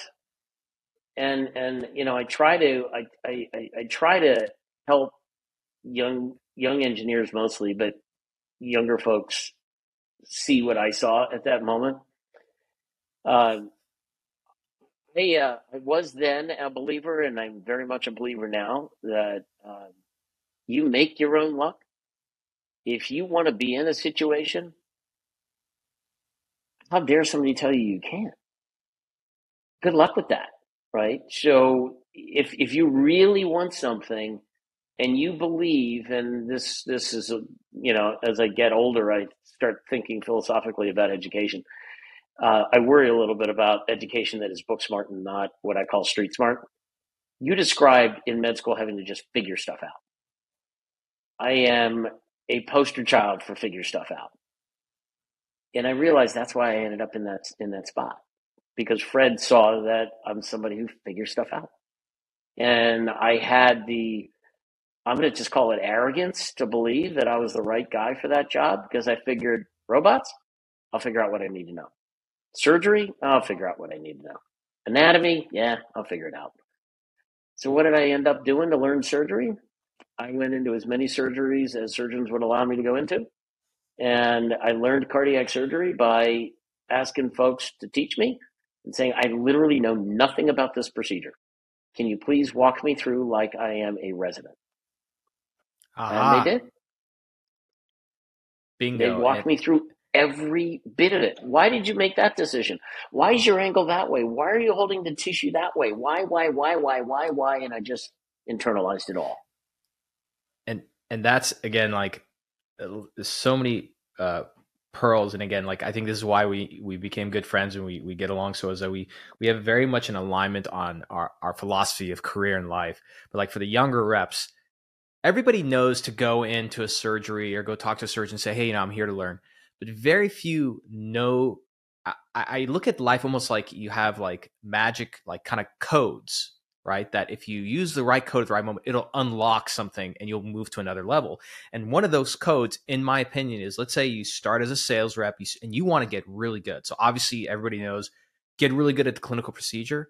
Very few people know the magic phrase of teach me like a resident because that's oh, very oh, different. That's, that's very different than yeah, that's very different than teach. Just can you teach me the procedure? When you say when you tell a surgeon, teach me like a resident, there's an unspoken underlying meaning to that that says, I want you to mop the floor with me, and I'm giving you full permission to do that. It's almost like at that yep. point you you become like you're on the inside. You, you know? succumb to the process. Exactly. Exactly. That's exactly it. That's exactly. I love that. And um, you know, I, I ask permission to ask dumb questions. Mm-hmm. And then after a while, the questions aren't so dumb. And then they look at me and go, "Did you do any clinical training?" No, I just asked a shitload of dumb questions before today. That's yeah. I mean, that's and, what I did. And and that's and honestly, that's what it takes. And I think that the best salespeople that I've met in this industry not only were very clinically sound, but asked the right questions at the right time and got as close to the customer as possible. You can't tell the difference between a surgeon and some of these people. They might as well be I've, the same person. I've been with them. I am. I continue to be humbled and amazed at what, as a community sales representatives in medtech, can do. And I, have watched some that they just blow my mind. yeah. Kind of taking that experience and and thank you very much for like for for sharing that. So let's let's kind of start with the shockwave years. Like, how did that happen? you know, because going, it's one thing to go from, uh, you know, an employee of a company, being in a startup to, you know, being a founder, and in yeah. Shockwave's case, you know, from startup to IPO, right? So, yep, yeah. How did that all? How did that all come about? So, um, after I had to shut down the um, the uh, biotech company, I was in Maryland, and I got nothing against Maryland. Maryland's great. There's no med tech in Maryland, and uh, startup med tech is where I want I wanted to be, and startup med tech is in California, Minnesota, and Boston predominantly, and and that's probably you know 70, 20, 10, something along those lines. And biotech has a different ratio, but maybe it's maybe it's 60, 30, 10 or some such thing. Uh, but it was that nowhere on that list is Maryland, right? So I had to come up with something. Um, at that point, you know, kind of think um, mortgage to pay, job's not there because the the the the uh, the company had to get shut down. Um, my, uh, my wife's at home with the kids. At that point, we had three.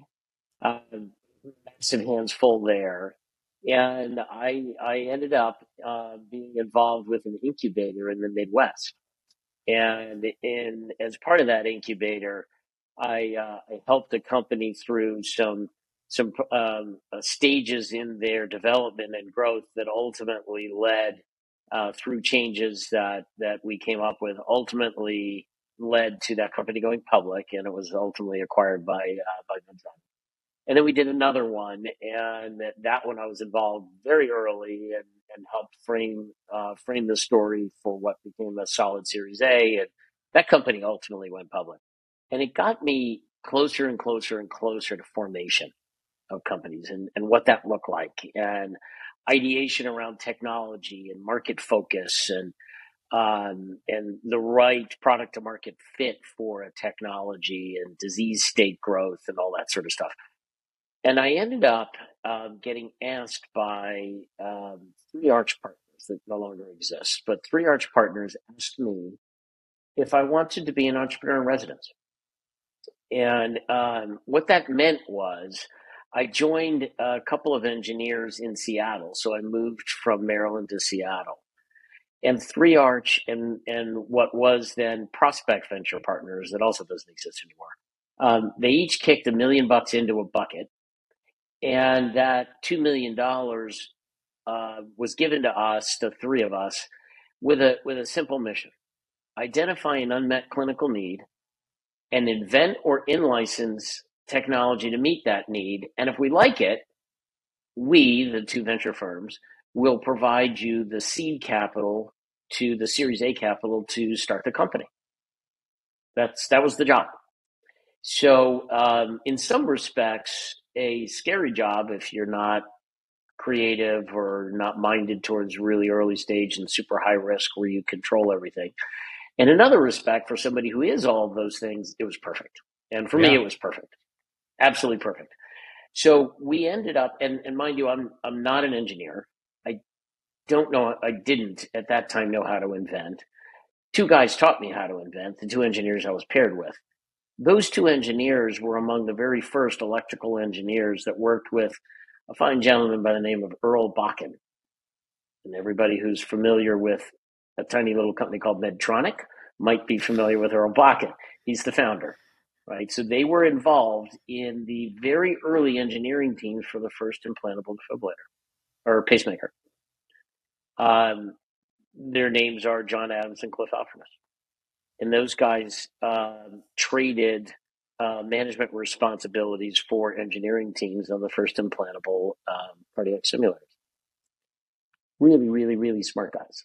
They had had uh, between them founded six or seven medical device companies across clinical specialties.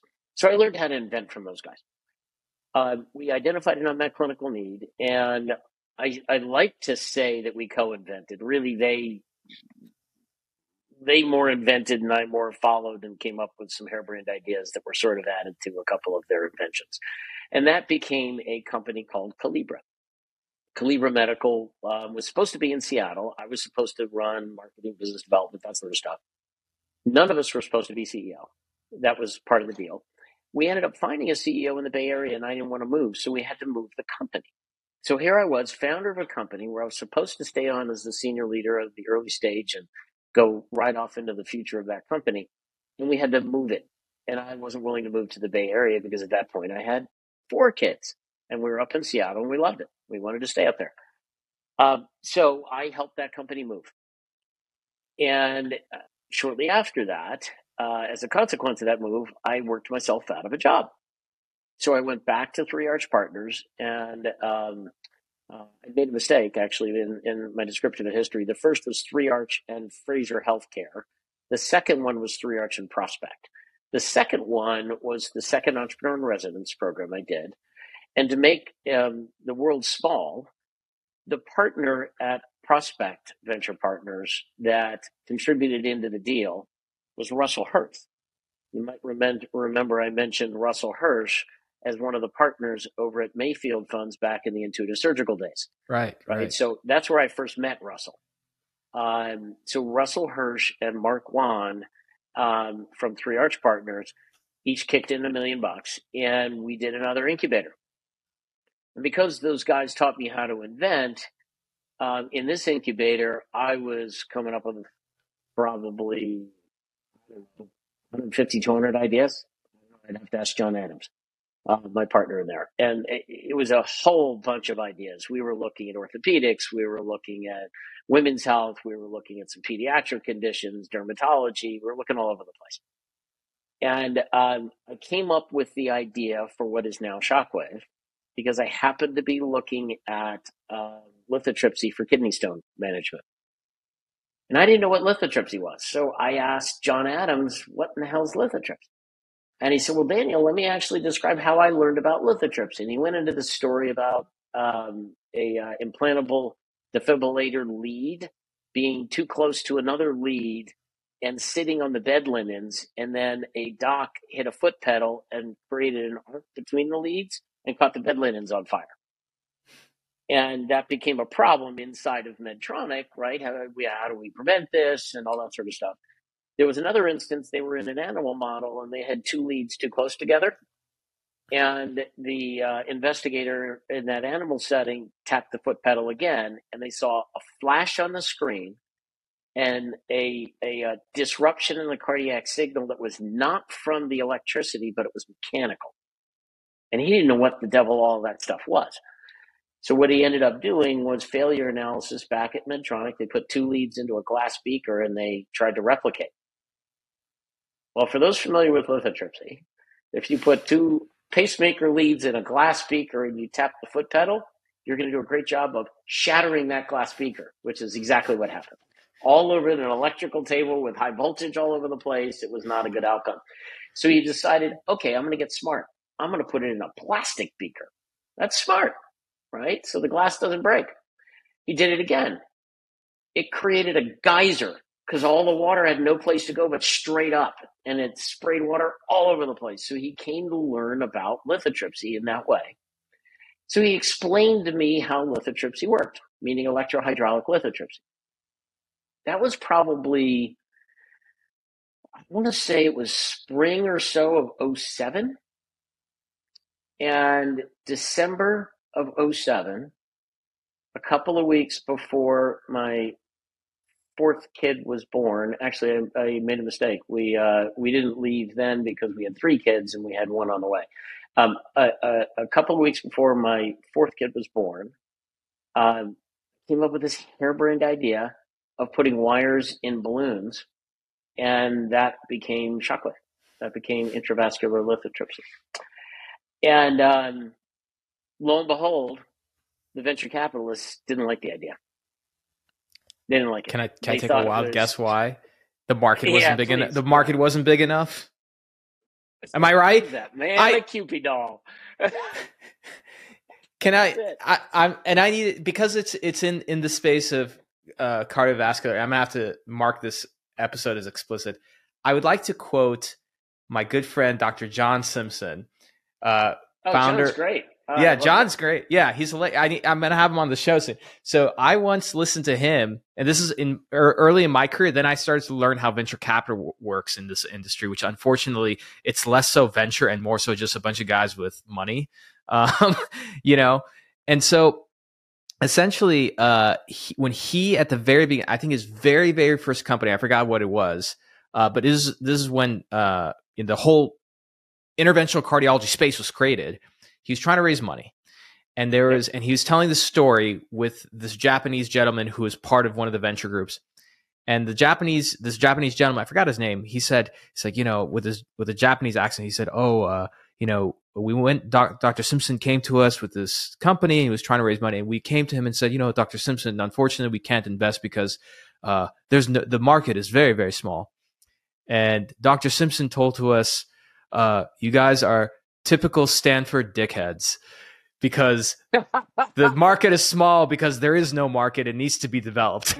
I just I, exactly. I, always think of that. so anytime i hear this like oh the venture capitalist i'm like oh let me guess. Was it because the market was there's no market? Sorry. No I, market. I, I had to sure. i had to share that. I had to share that no that problem, gem. no problem. So um, yes, it was because the market was too small. And here's why that determination was made. And this is a really, really important thing from the perspective of of uh, ideation and disruption and new product creation.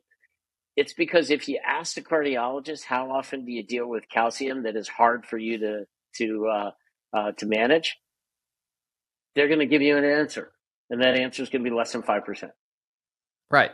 If you ask them how long do you, uh, how often do you see calcification in coronary vessels, they'll answer, I mean, I see it, but it's not a problem.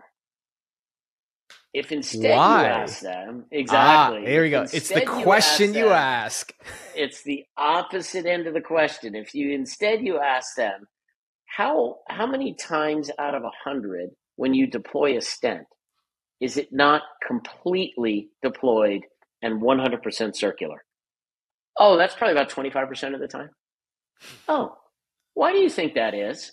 And you start peeling the onion back. And when you peel it back, you get them to a place where they realize, yeah, calcification, but it's probably fibrotic tissue and et cetera. Okay, point one. Then you go to a pathologist and you ask the question, what's actually in that stuff? And the pathologist I went to is Renu Virmani out of the uh, CVPath, Virginia. And I got her on the phone, I didn't know her. And I said, Renu, can I ask you about the pathology of lesions? And I went down this whole clinical pathway that I won't bore the audience with. And she said, Well, Daniel, there's so much calcium in fibrotic lesions when you really analyze them. It's like rebar in a concrete wall, it's all over the place. And that's what keeps vessels from being able to be opened. And she said, the next thing she said blew my mind. She said, What you need is something like what they use in kidney stones. Exactly. And I had already filed my stuff. I had to mute the phone because I, I, I, I would have had something audible to say, Oh my God, I can't believe she's she's going down this pathway. She said, What you need is something like what they use in kidney stones to break all that stuff up so the, the vessel becomes compliant. And then you'll be able to deploy stents so much better and have this, this, this, and this, all these benefits. I was like, okay, I'm definitely onto something. So I went, tried to go forward with it. This was in 09. And to the credit of the venture guys, the reality is that early stage medtech funding in 09 was awful. Absolutely when, terrible. Danny, when was early stage medtech funding good? I don't. I don't know if there was a year that it was good. Even there, look, there even years where it was good. Come on, man. Even even Jay Jay Watkins stood on stage and he's like, he's like, yeah, he's like, medtech. You know, it's it's a tough industry, but I stay in it. Like it just it's oh sorry, it's it's tough. No, it's tough. It is. Absolutely. You know, we got to do something about that, but that's that's another conversation. Please continue. I agree. I agree. That is another conversation, and uh, I, I think I need about an hour to talk about what I think of all of that. There's a lot you can do. But in any event, um, so uh, you know, so I, I I tried to get it funded throughout 08, didn't work. I tried to in the beginning of 09, didn't work, and I had to shut down the incubator. Hmm. The venture guys are like, sorry, we're not going to fund it. And I didn't have anything else that was worthy of taking forward. I was super passionate about this. And they said, you know, sorry. So with the remaining funds, pay yourself a, uh, you know, a severance and give John a severance and, and uh, pay off the bills. And we're just going to call it done. And I was, I, I, I, didn't even, you might as well have spoken to me, uh, speak, spoken to me in, in some kind of alien language. I, I couldn't understand what they were saying. So you got to be kidding me. We're going to do what? Uh, and I, I very quickly knee jerk said, "Well, I want to buy the IP." Mm. And they said, "Really?" I said, "Yeah, I want to buy the IP." Um, so I used my kid's college fund and I bought the IP. What? How'd yeah. that conversation with you go over with your wife? You mean after I did it and told her? then?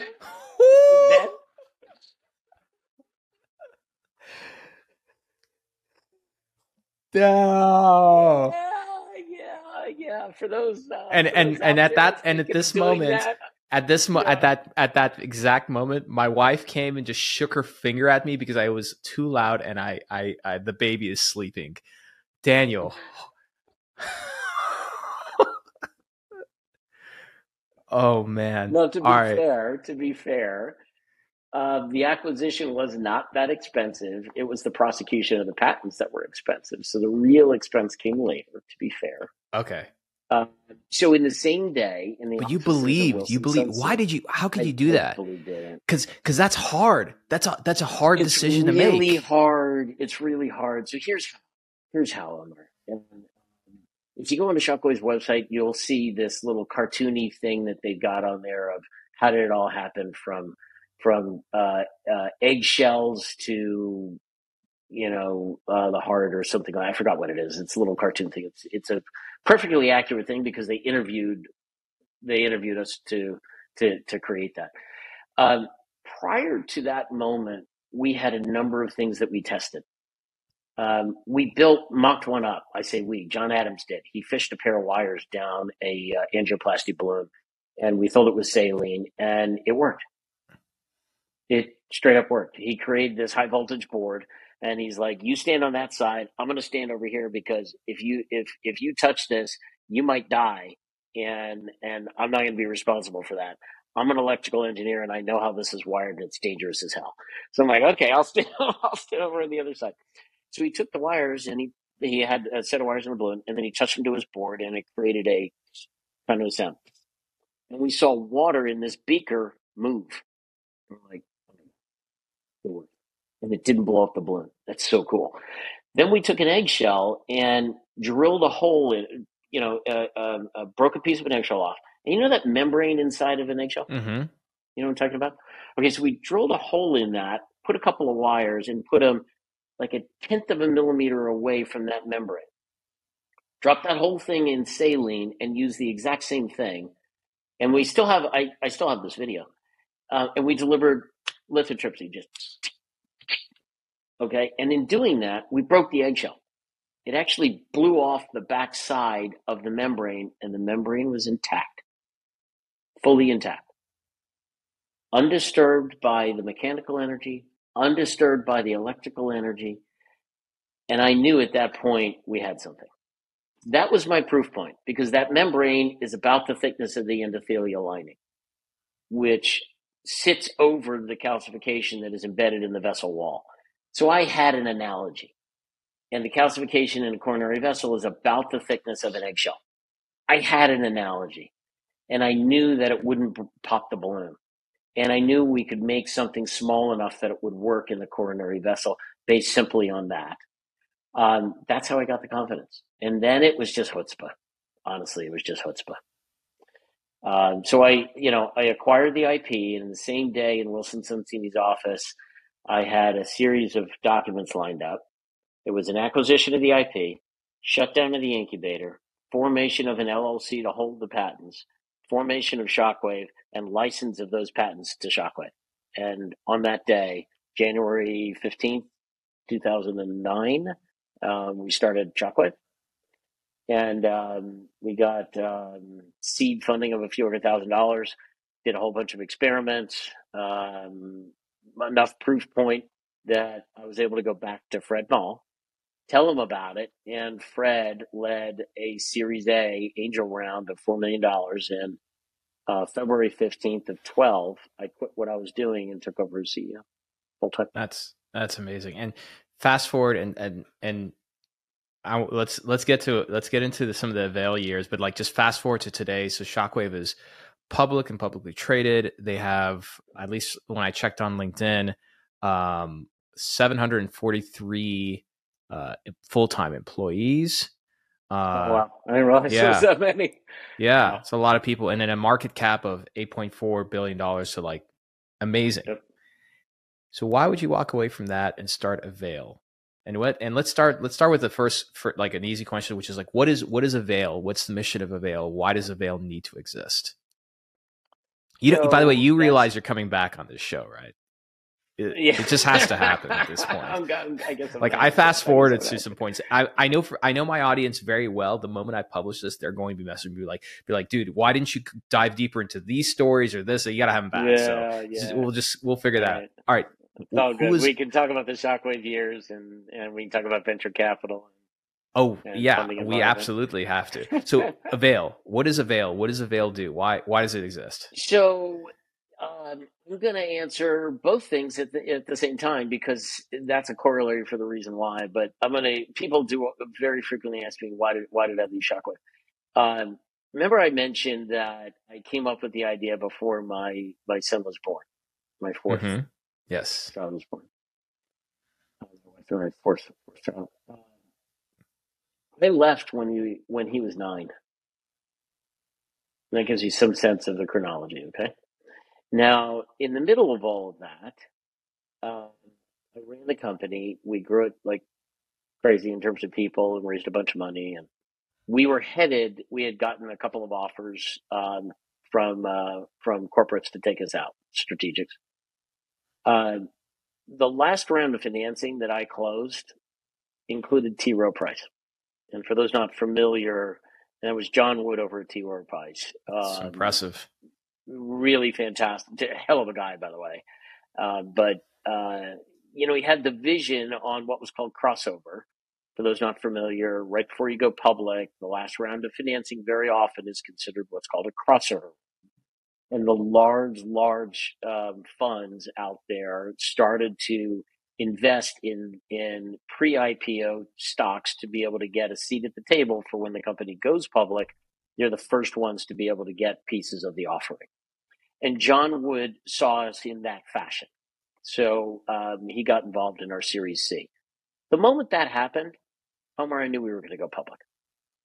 And uh, to put some of that in perspective, that was in 2017. I left. In 2016, I traveled a quarter of a million miles for Shockwave. Hmm. And I knew when I went public that my travel was going to be nuts. My work was going to be nuts. And I wasn't willing to do that family wise. I just wasn't going to be there. Wasn't willing. Um, so I transitioned over to Doug Godshall and spent six months inside of Shockwave's offices incubating Avail. And um, so, why, why Avail? What is it? What are we doing? Why does it exist? Uh, expertise is needed in the operating room far, far, far more than it's actually available. And the expertise I'm talking about is the very audience that is on uh, that listens to your podcast. Uh, the folks we chatted about earlier. I'm talking about uh, sales representatives and clinical representatives.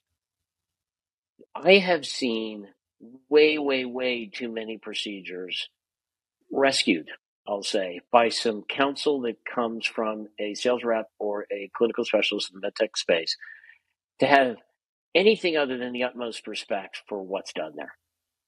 But, but, there's no way you can be everywhere at the same time.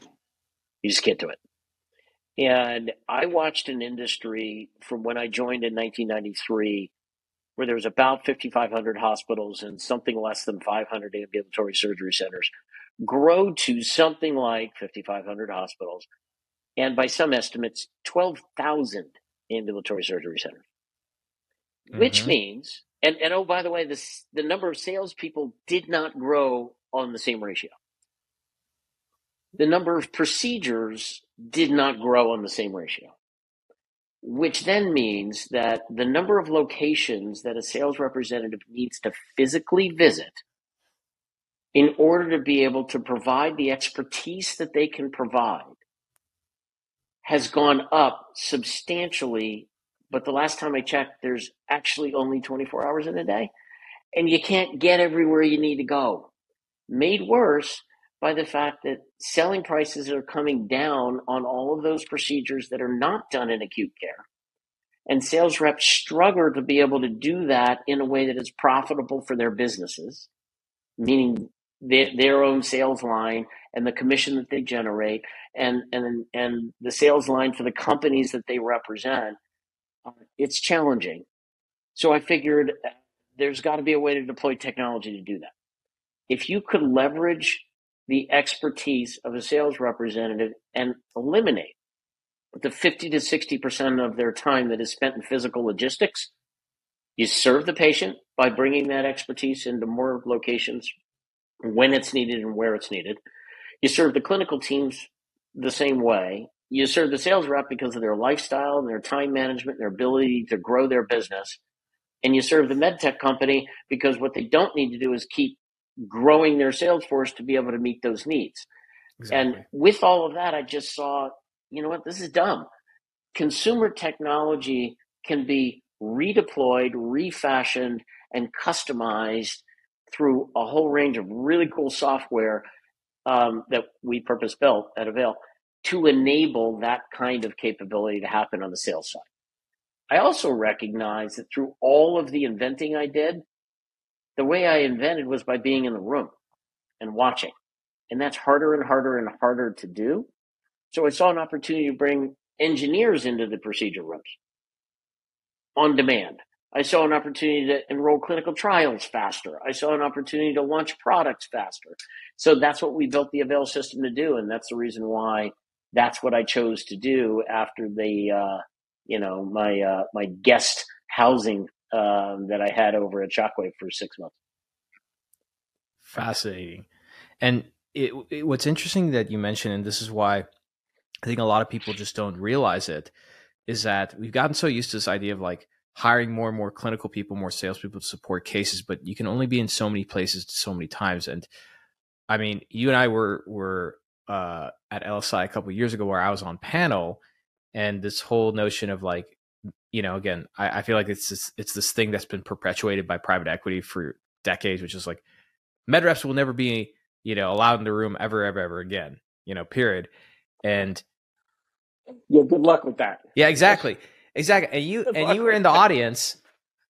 I can I can reveal it now that I planted you in the audience. I was like, Daniel, you got to be please be in the audience for this and ask just like ask some questions. And you brought up the point like there are surgeons and surgical teams that they get nervous knowing that the medical sales rep is not going to be in the room because right. nobody has the time or interest to learn everything, every nuance of the technology, right? And they, and they, cannot possibly, they just cannot possibly because there's so many different pieces of equipment they can use, so many different nuances.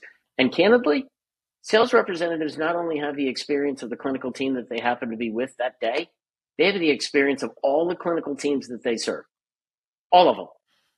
So they actually see more, right? They, they, they, they see more issues. They see more opportunities. They, and they have an ability to look around corners, right? Um, and, and see what's getting ready to happen. And um, so for me, this was really about,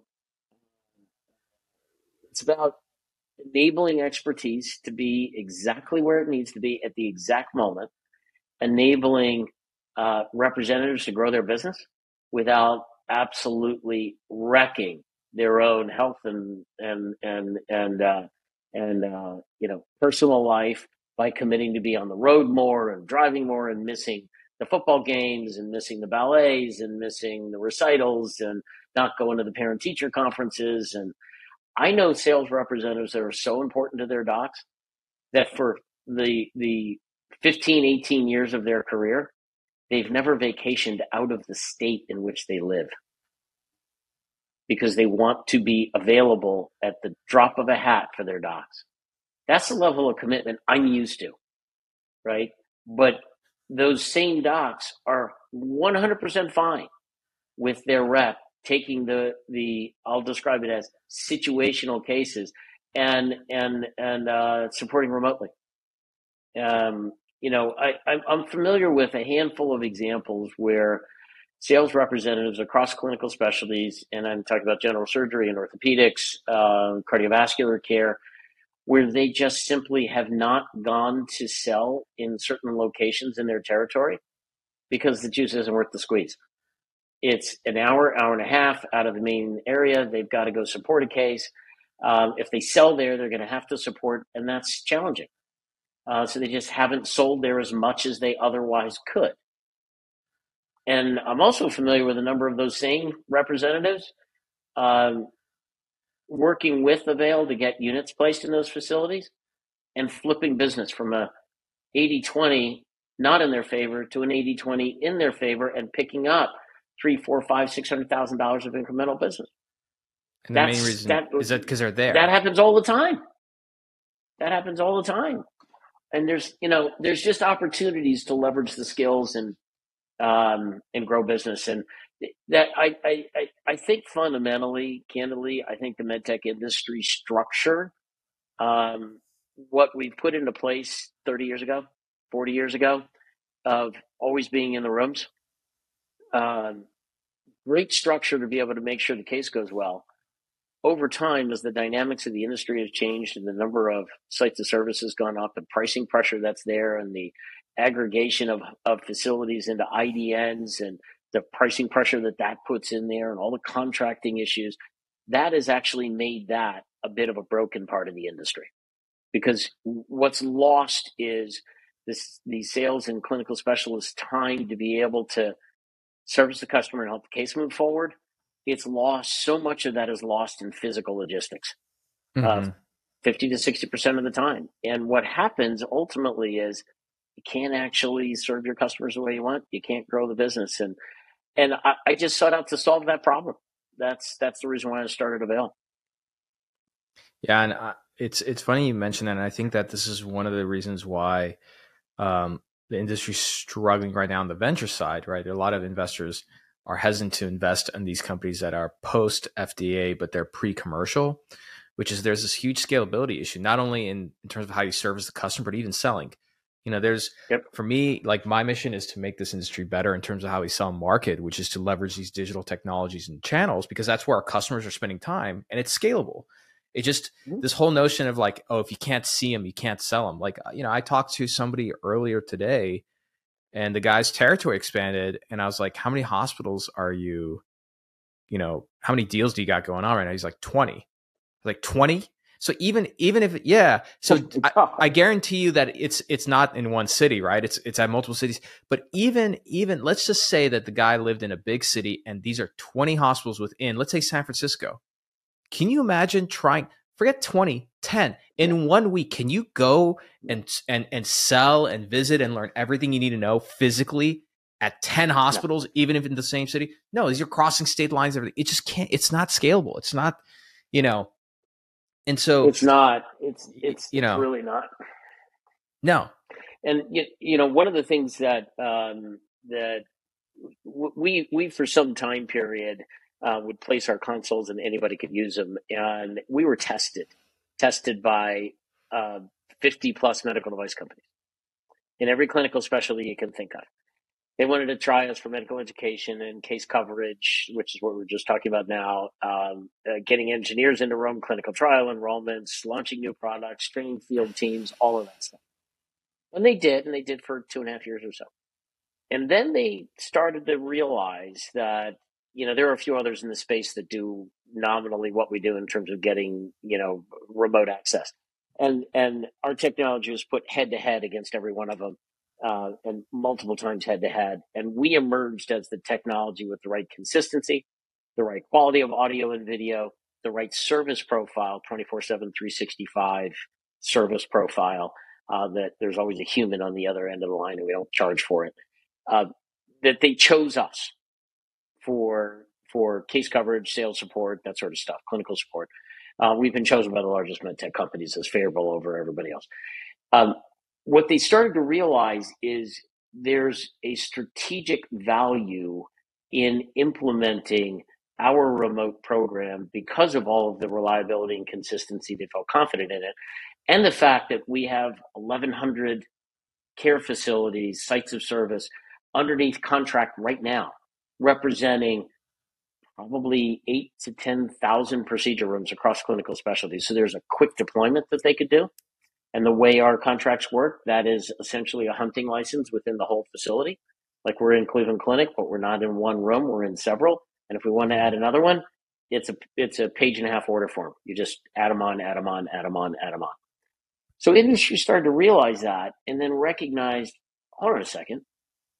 If I if I am first mover in this and I can do that in a way that that uh, gets my customers used to this remote, which is 100% coming, but they do it with me, I should have a competitive advantage that way. So they came to us asking Omar for exclusives. Right. So we heard from some of the largest med techs around um, the idea of, of exclusives and uh, had to plug in there. I was getting ready to run out of battery. Oh, okay. Um, you know, we resisted for a little time period, and then ultimately, I ended up doing one with Dan Bowles, who's the president of Medtronic Neurovascular. And the reason I wanted to do that is because Dan saw us for what we are, which is a holistic way of bringing Medtronic Neurovascular as an entire team closer to their customers.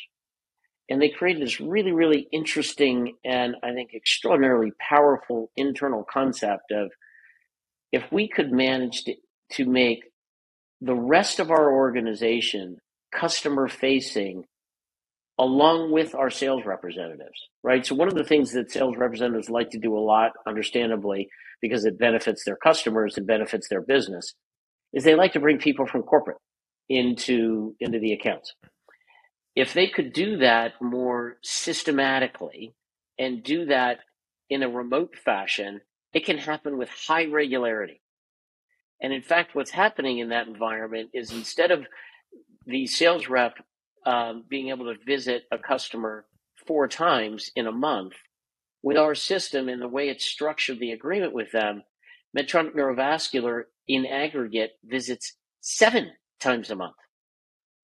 And the other folks coming in are engineering and marketing and clinical trial folks they're uh, they're ideating products faster. They're able to to tweak developments that they currently have underway. They're able to completely change how they're they're moving forward with clinical trial plans because they're they're closer to their customers.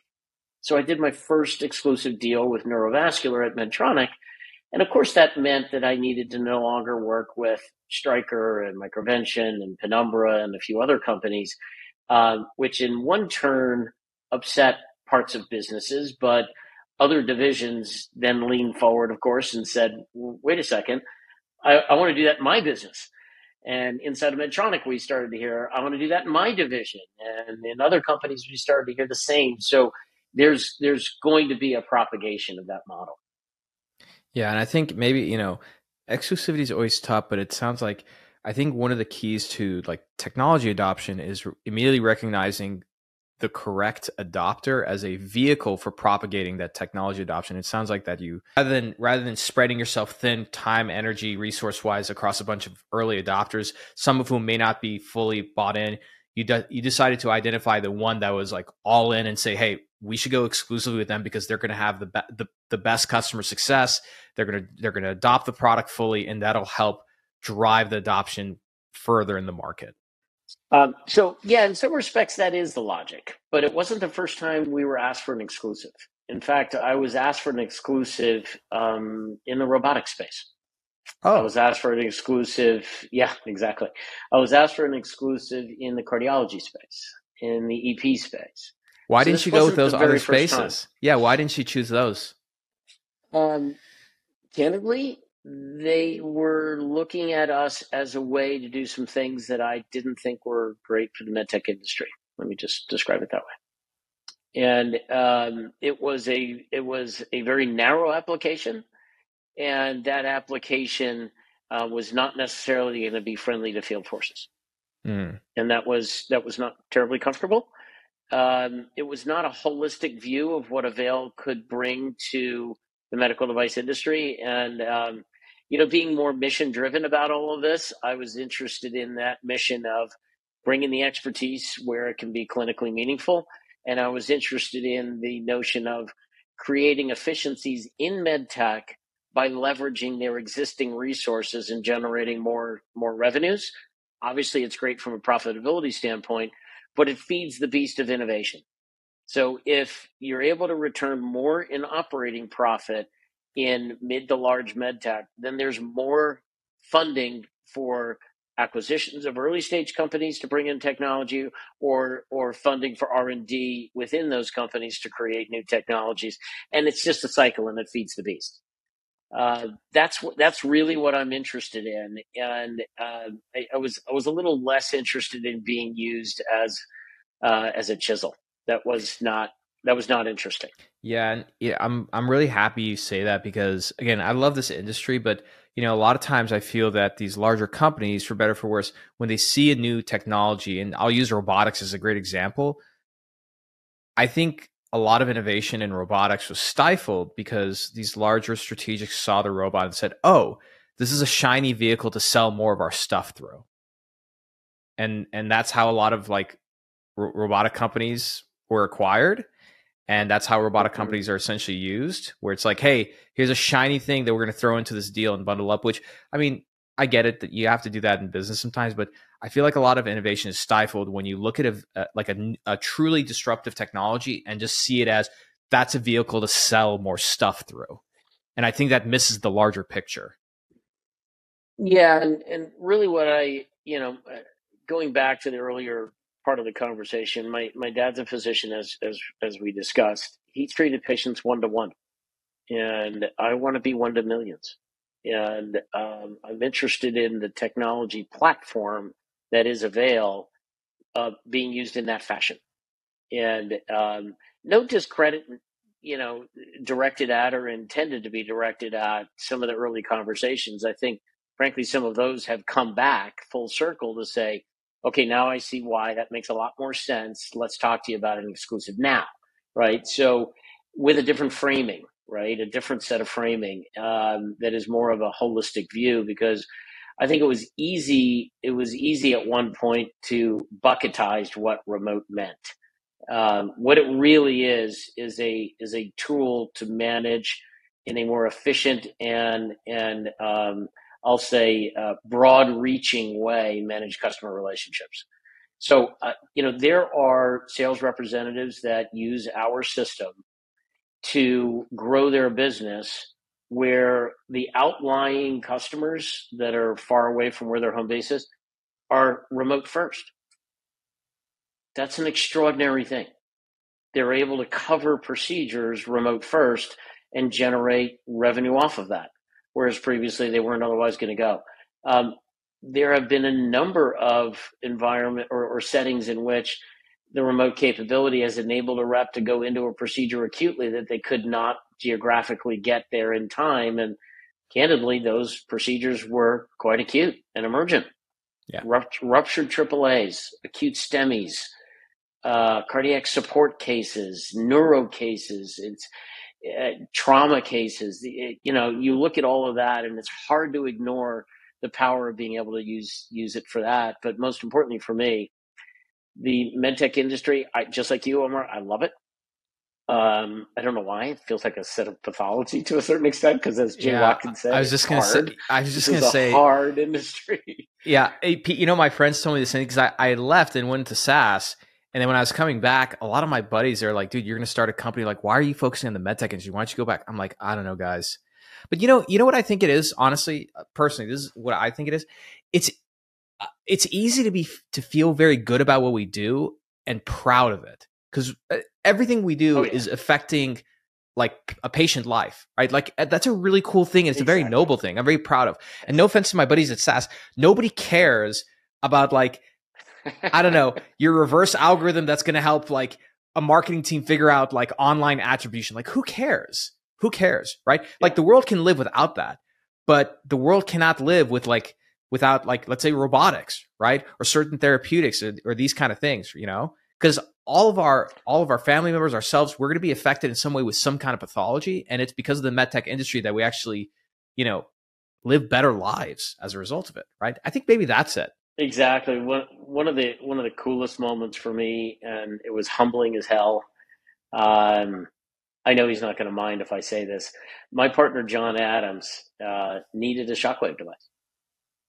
And, wow! Um, How cool is that? Yeah, yeah. He needed it, uh, and and had to travel to England to get it because it wasn't approved for coronary use in the United States at the time and being the guy who he is, we uh, uh, he he sent me a picture in the recovery room, standing next to the interventionalist that did the procedure successfully through a failed stent deployment. By the way, remember I described a stent that wasn't fully deployed and what that you, the cause usually is. In his case, it was calcification, so so it was used uh, to be able to to uh, uh, open his vessel up through that stent. Uh, he sent me a picture of via via email, and the title of it was "It Didn't Hurt." That's an inside joke because we wondered would shockwave hurt? Would the patient feel it?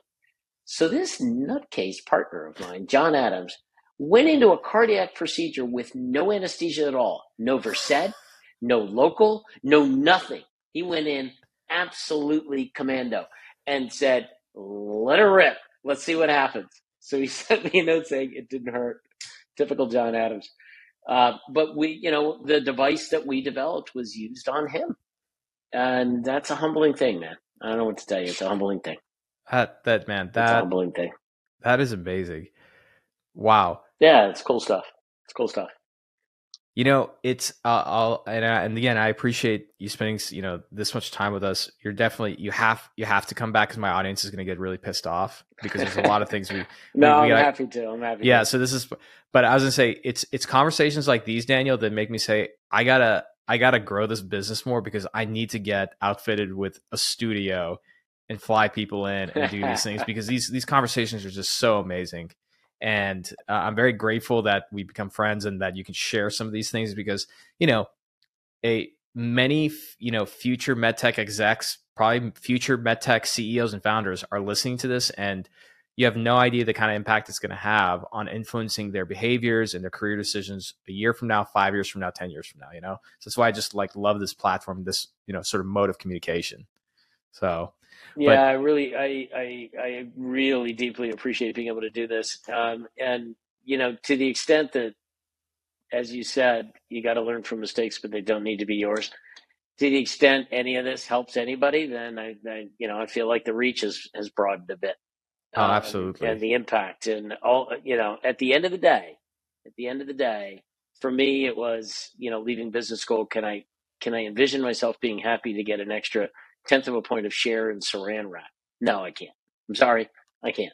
It's not for me. Not interesting. I wanted to make a contribution and that's it. I want to make a clinical contribution of some type.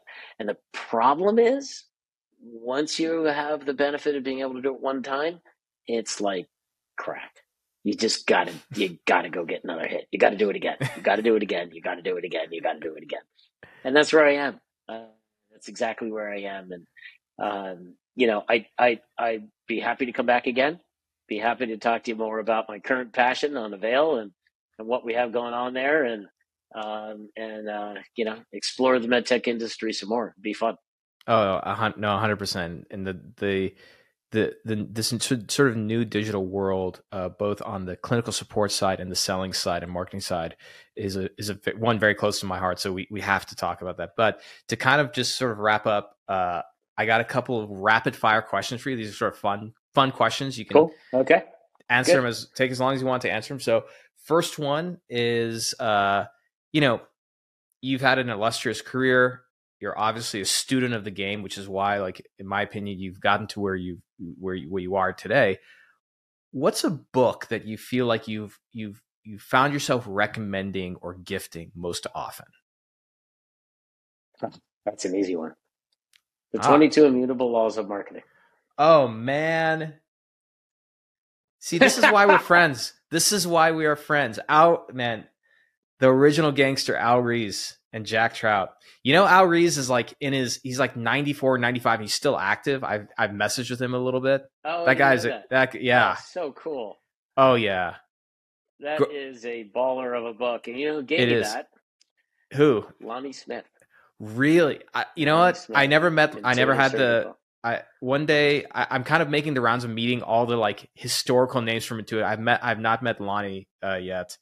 Uh, but- yeah, he um, he challenged me. Uh, I, I read the book. Uh, he gave it to me, and I read it that day. Like I sat at my desk and I read the book, right? And I kept And on for- reading. I kept for those reading, read it's it like a hundred-page book. Yeah, you read it, but you memorize it.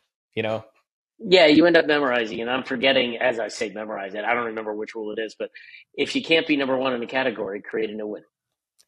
Bingo. And number, this is I mean, this is- giantly yes. important. Giantly And this is- important. And Daniel, this is why when I talk to venture capitalists, I hate this question. It's like, well, how big's the market? I'm like, wrong question. Yeah, how big's the unmet need? Ah, right question. Exactly. right Exactly. question. Qual. Right yeah. question. And To- another one of my favorites is uh, uh, the most powerful thing you can own in the, is a word in the customer's mind, and no two companies can own the same word. Yes. I use 100%. both of those to name to name EndoWrist and absolutely separate. At for those not familiar, that's the name of the uh, uh, uh, uh, tip of the intuitive instruments, and to separate ourselves from the competition of computer motion, because we weren't just a, we weren't the first robot at Intuitive. Computer motion was Mm, a lot of people don't know we that. were the first one with a wrist. So I actually pulled the whole marketing program over to EndoWrist. And then um, Fred asked me, should we keep the name Intuitive? Because that's what it was called at the beginning. Should we keep the name Intuitive? And ultimately, I wrapped marketing program around EndoWrist and the word intuitive because you can't get more intuitive than the human wrist. And just that whole wrap up created separation from competition, and I credit the 22 immutable laws of marketing. If you if if you're a listener to the show and you don't you haven't already bought that book because I've recommended it various times, Oh, shame on you. But at this Go point, I mean, look, you're talking to a guy who's founded like two two companies, one one IPO'd. So at this point, like I I can't help you any more than that. Um, amazing, yeah. No, seriously, I try my best to help this audience. Some of them still message me for for for question with questions that I've already given the answers to, but like you know, not everybody's the same. That's okay. So last uh, last question for you is um if I used to say this was a billboard, but since we have phones, it's a notification. If there is a text notification that pops up on the cell phone of every medical sales professional medical sales rep in the, in the industry for a year, every day, what what message Oh, would you put on that phone? Sorry, I and and, and that, I need to start the show with that because that's not a rapid fire question, but That's a big one. that is It shows up on the cell phone of every medical device rep. Um, every day for a year.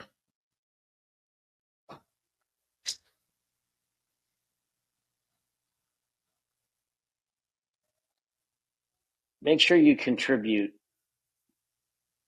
to the clinical outcome of every patient you touch today. I That's what it would be. I couldn't I can't think of a better one to end with. Daniel Hawkins, thank you, That's s- what it would be. thank you so Thank much. you. And thank yeah, and thank you so much for coming on the show. You're coming back. You have no choice. You've already committed to it. You said yes. So I did. Thank I you. did say yes. It's been recorded. it's been recorded. Yeah. It's Thank- true.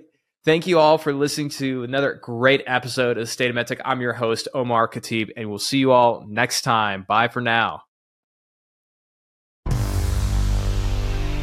Thank you for enjoying another epic episode of the State of MedTech. If you're feeling inspired and love this episode, do us a favor, hit that subscribe button and turn notifications on so you never miss an episode. And be sure to give us five stars and write a short review because that helps more people discover this amazing community of ours. If you're a company who has a executive that you'd like to be on the show, or perhaps you want to sponsor one of the episodes, shoot us an email at hello at khateebandco.com. Take care and we'll see you next time.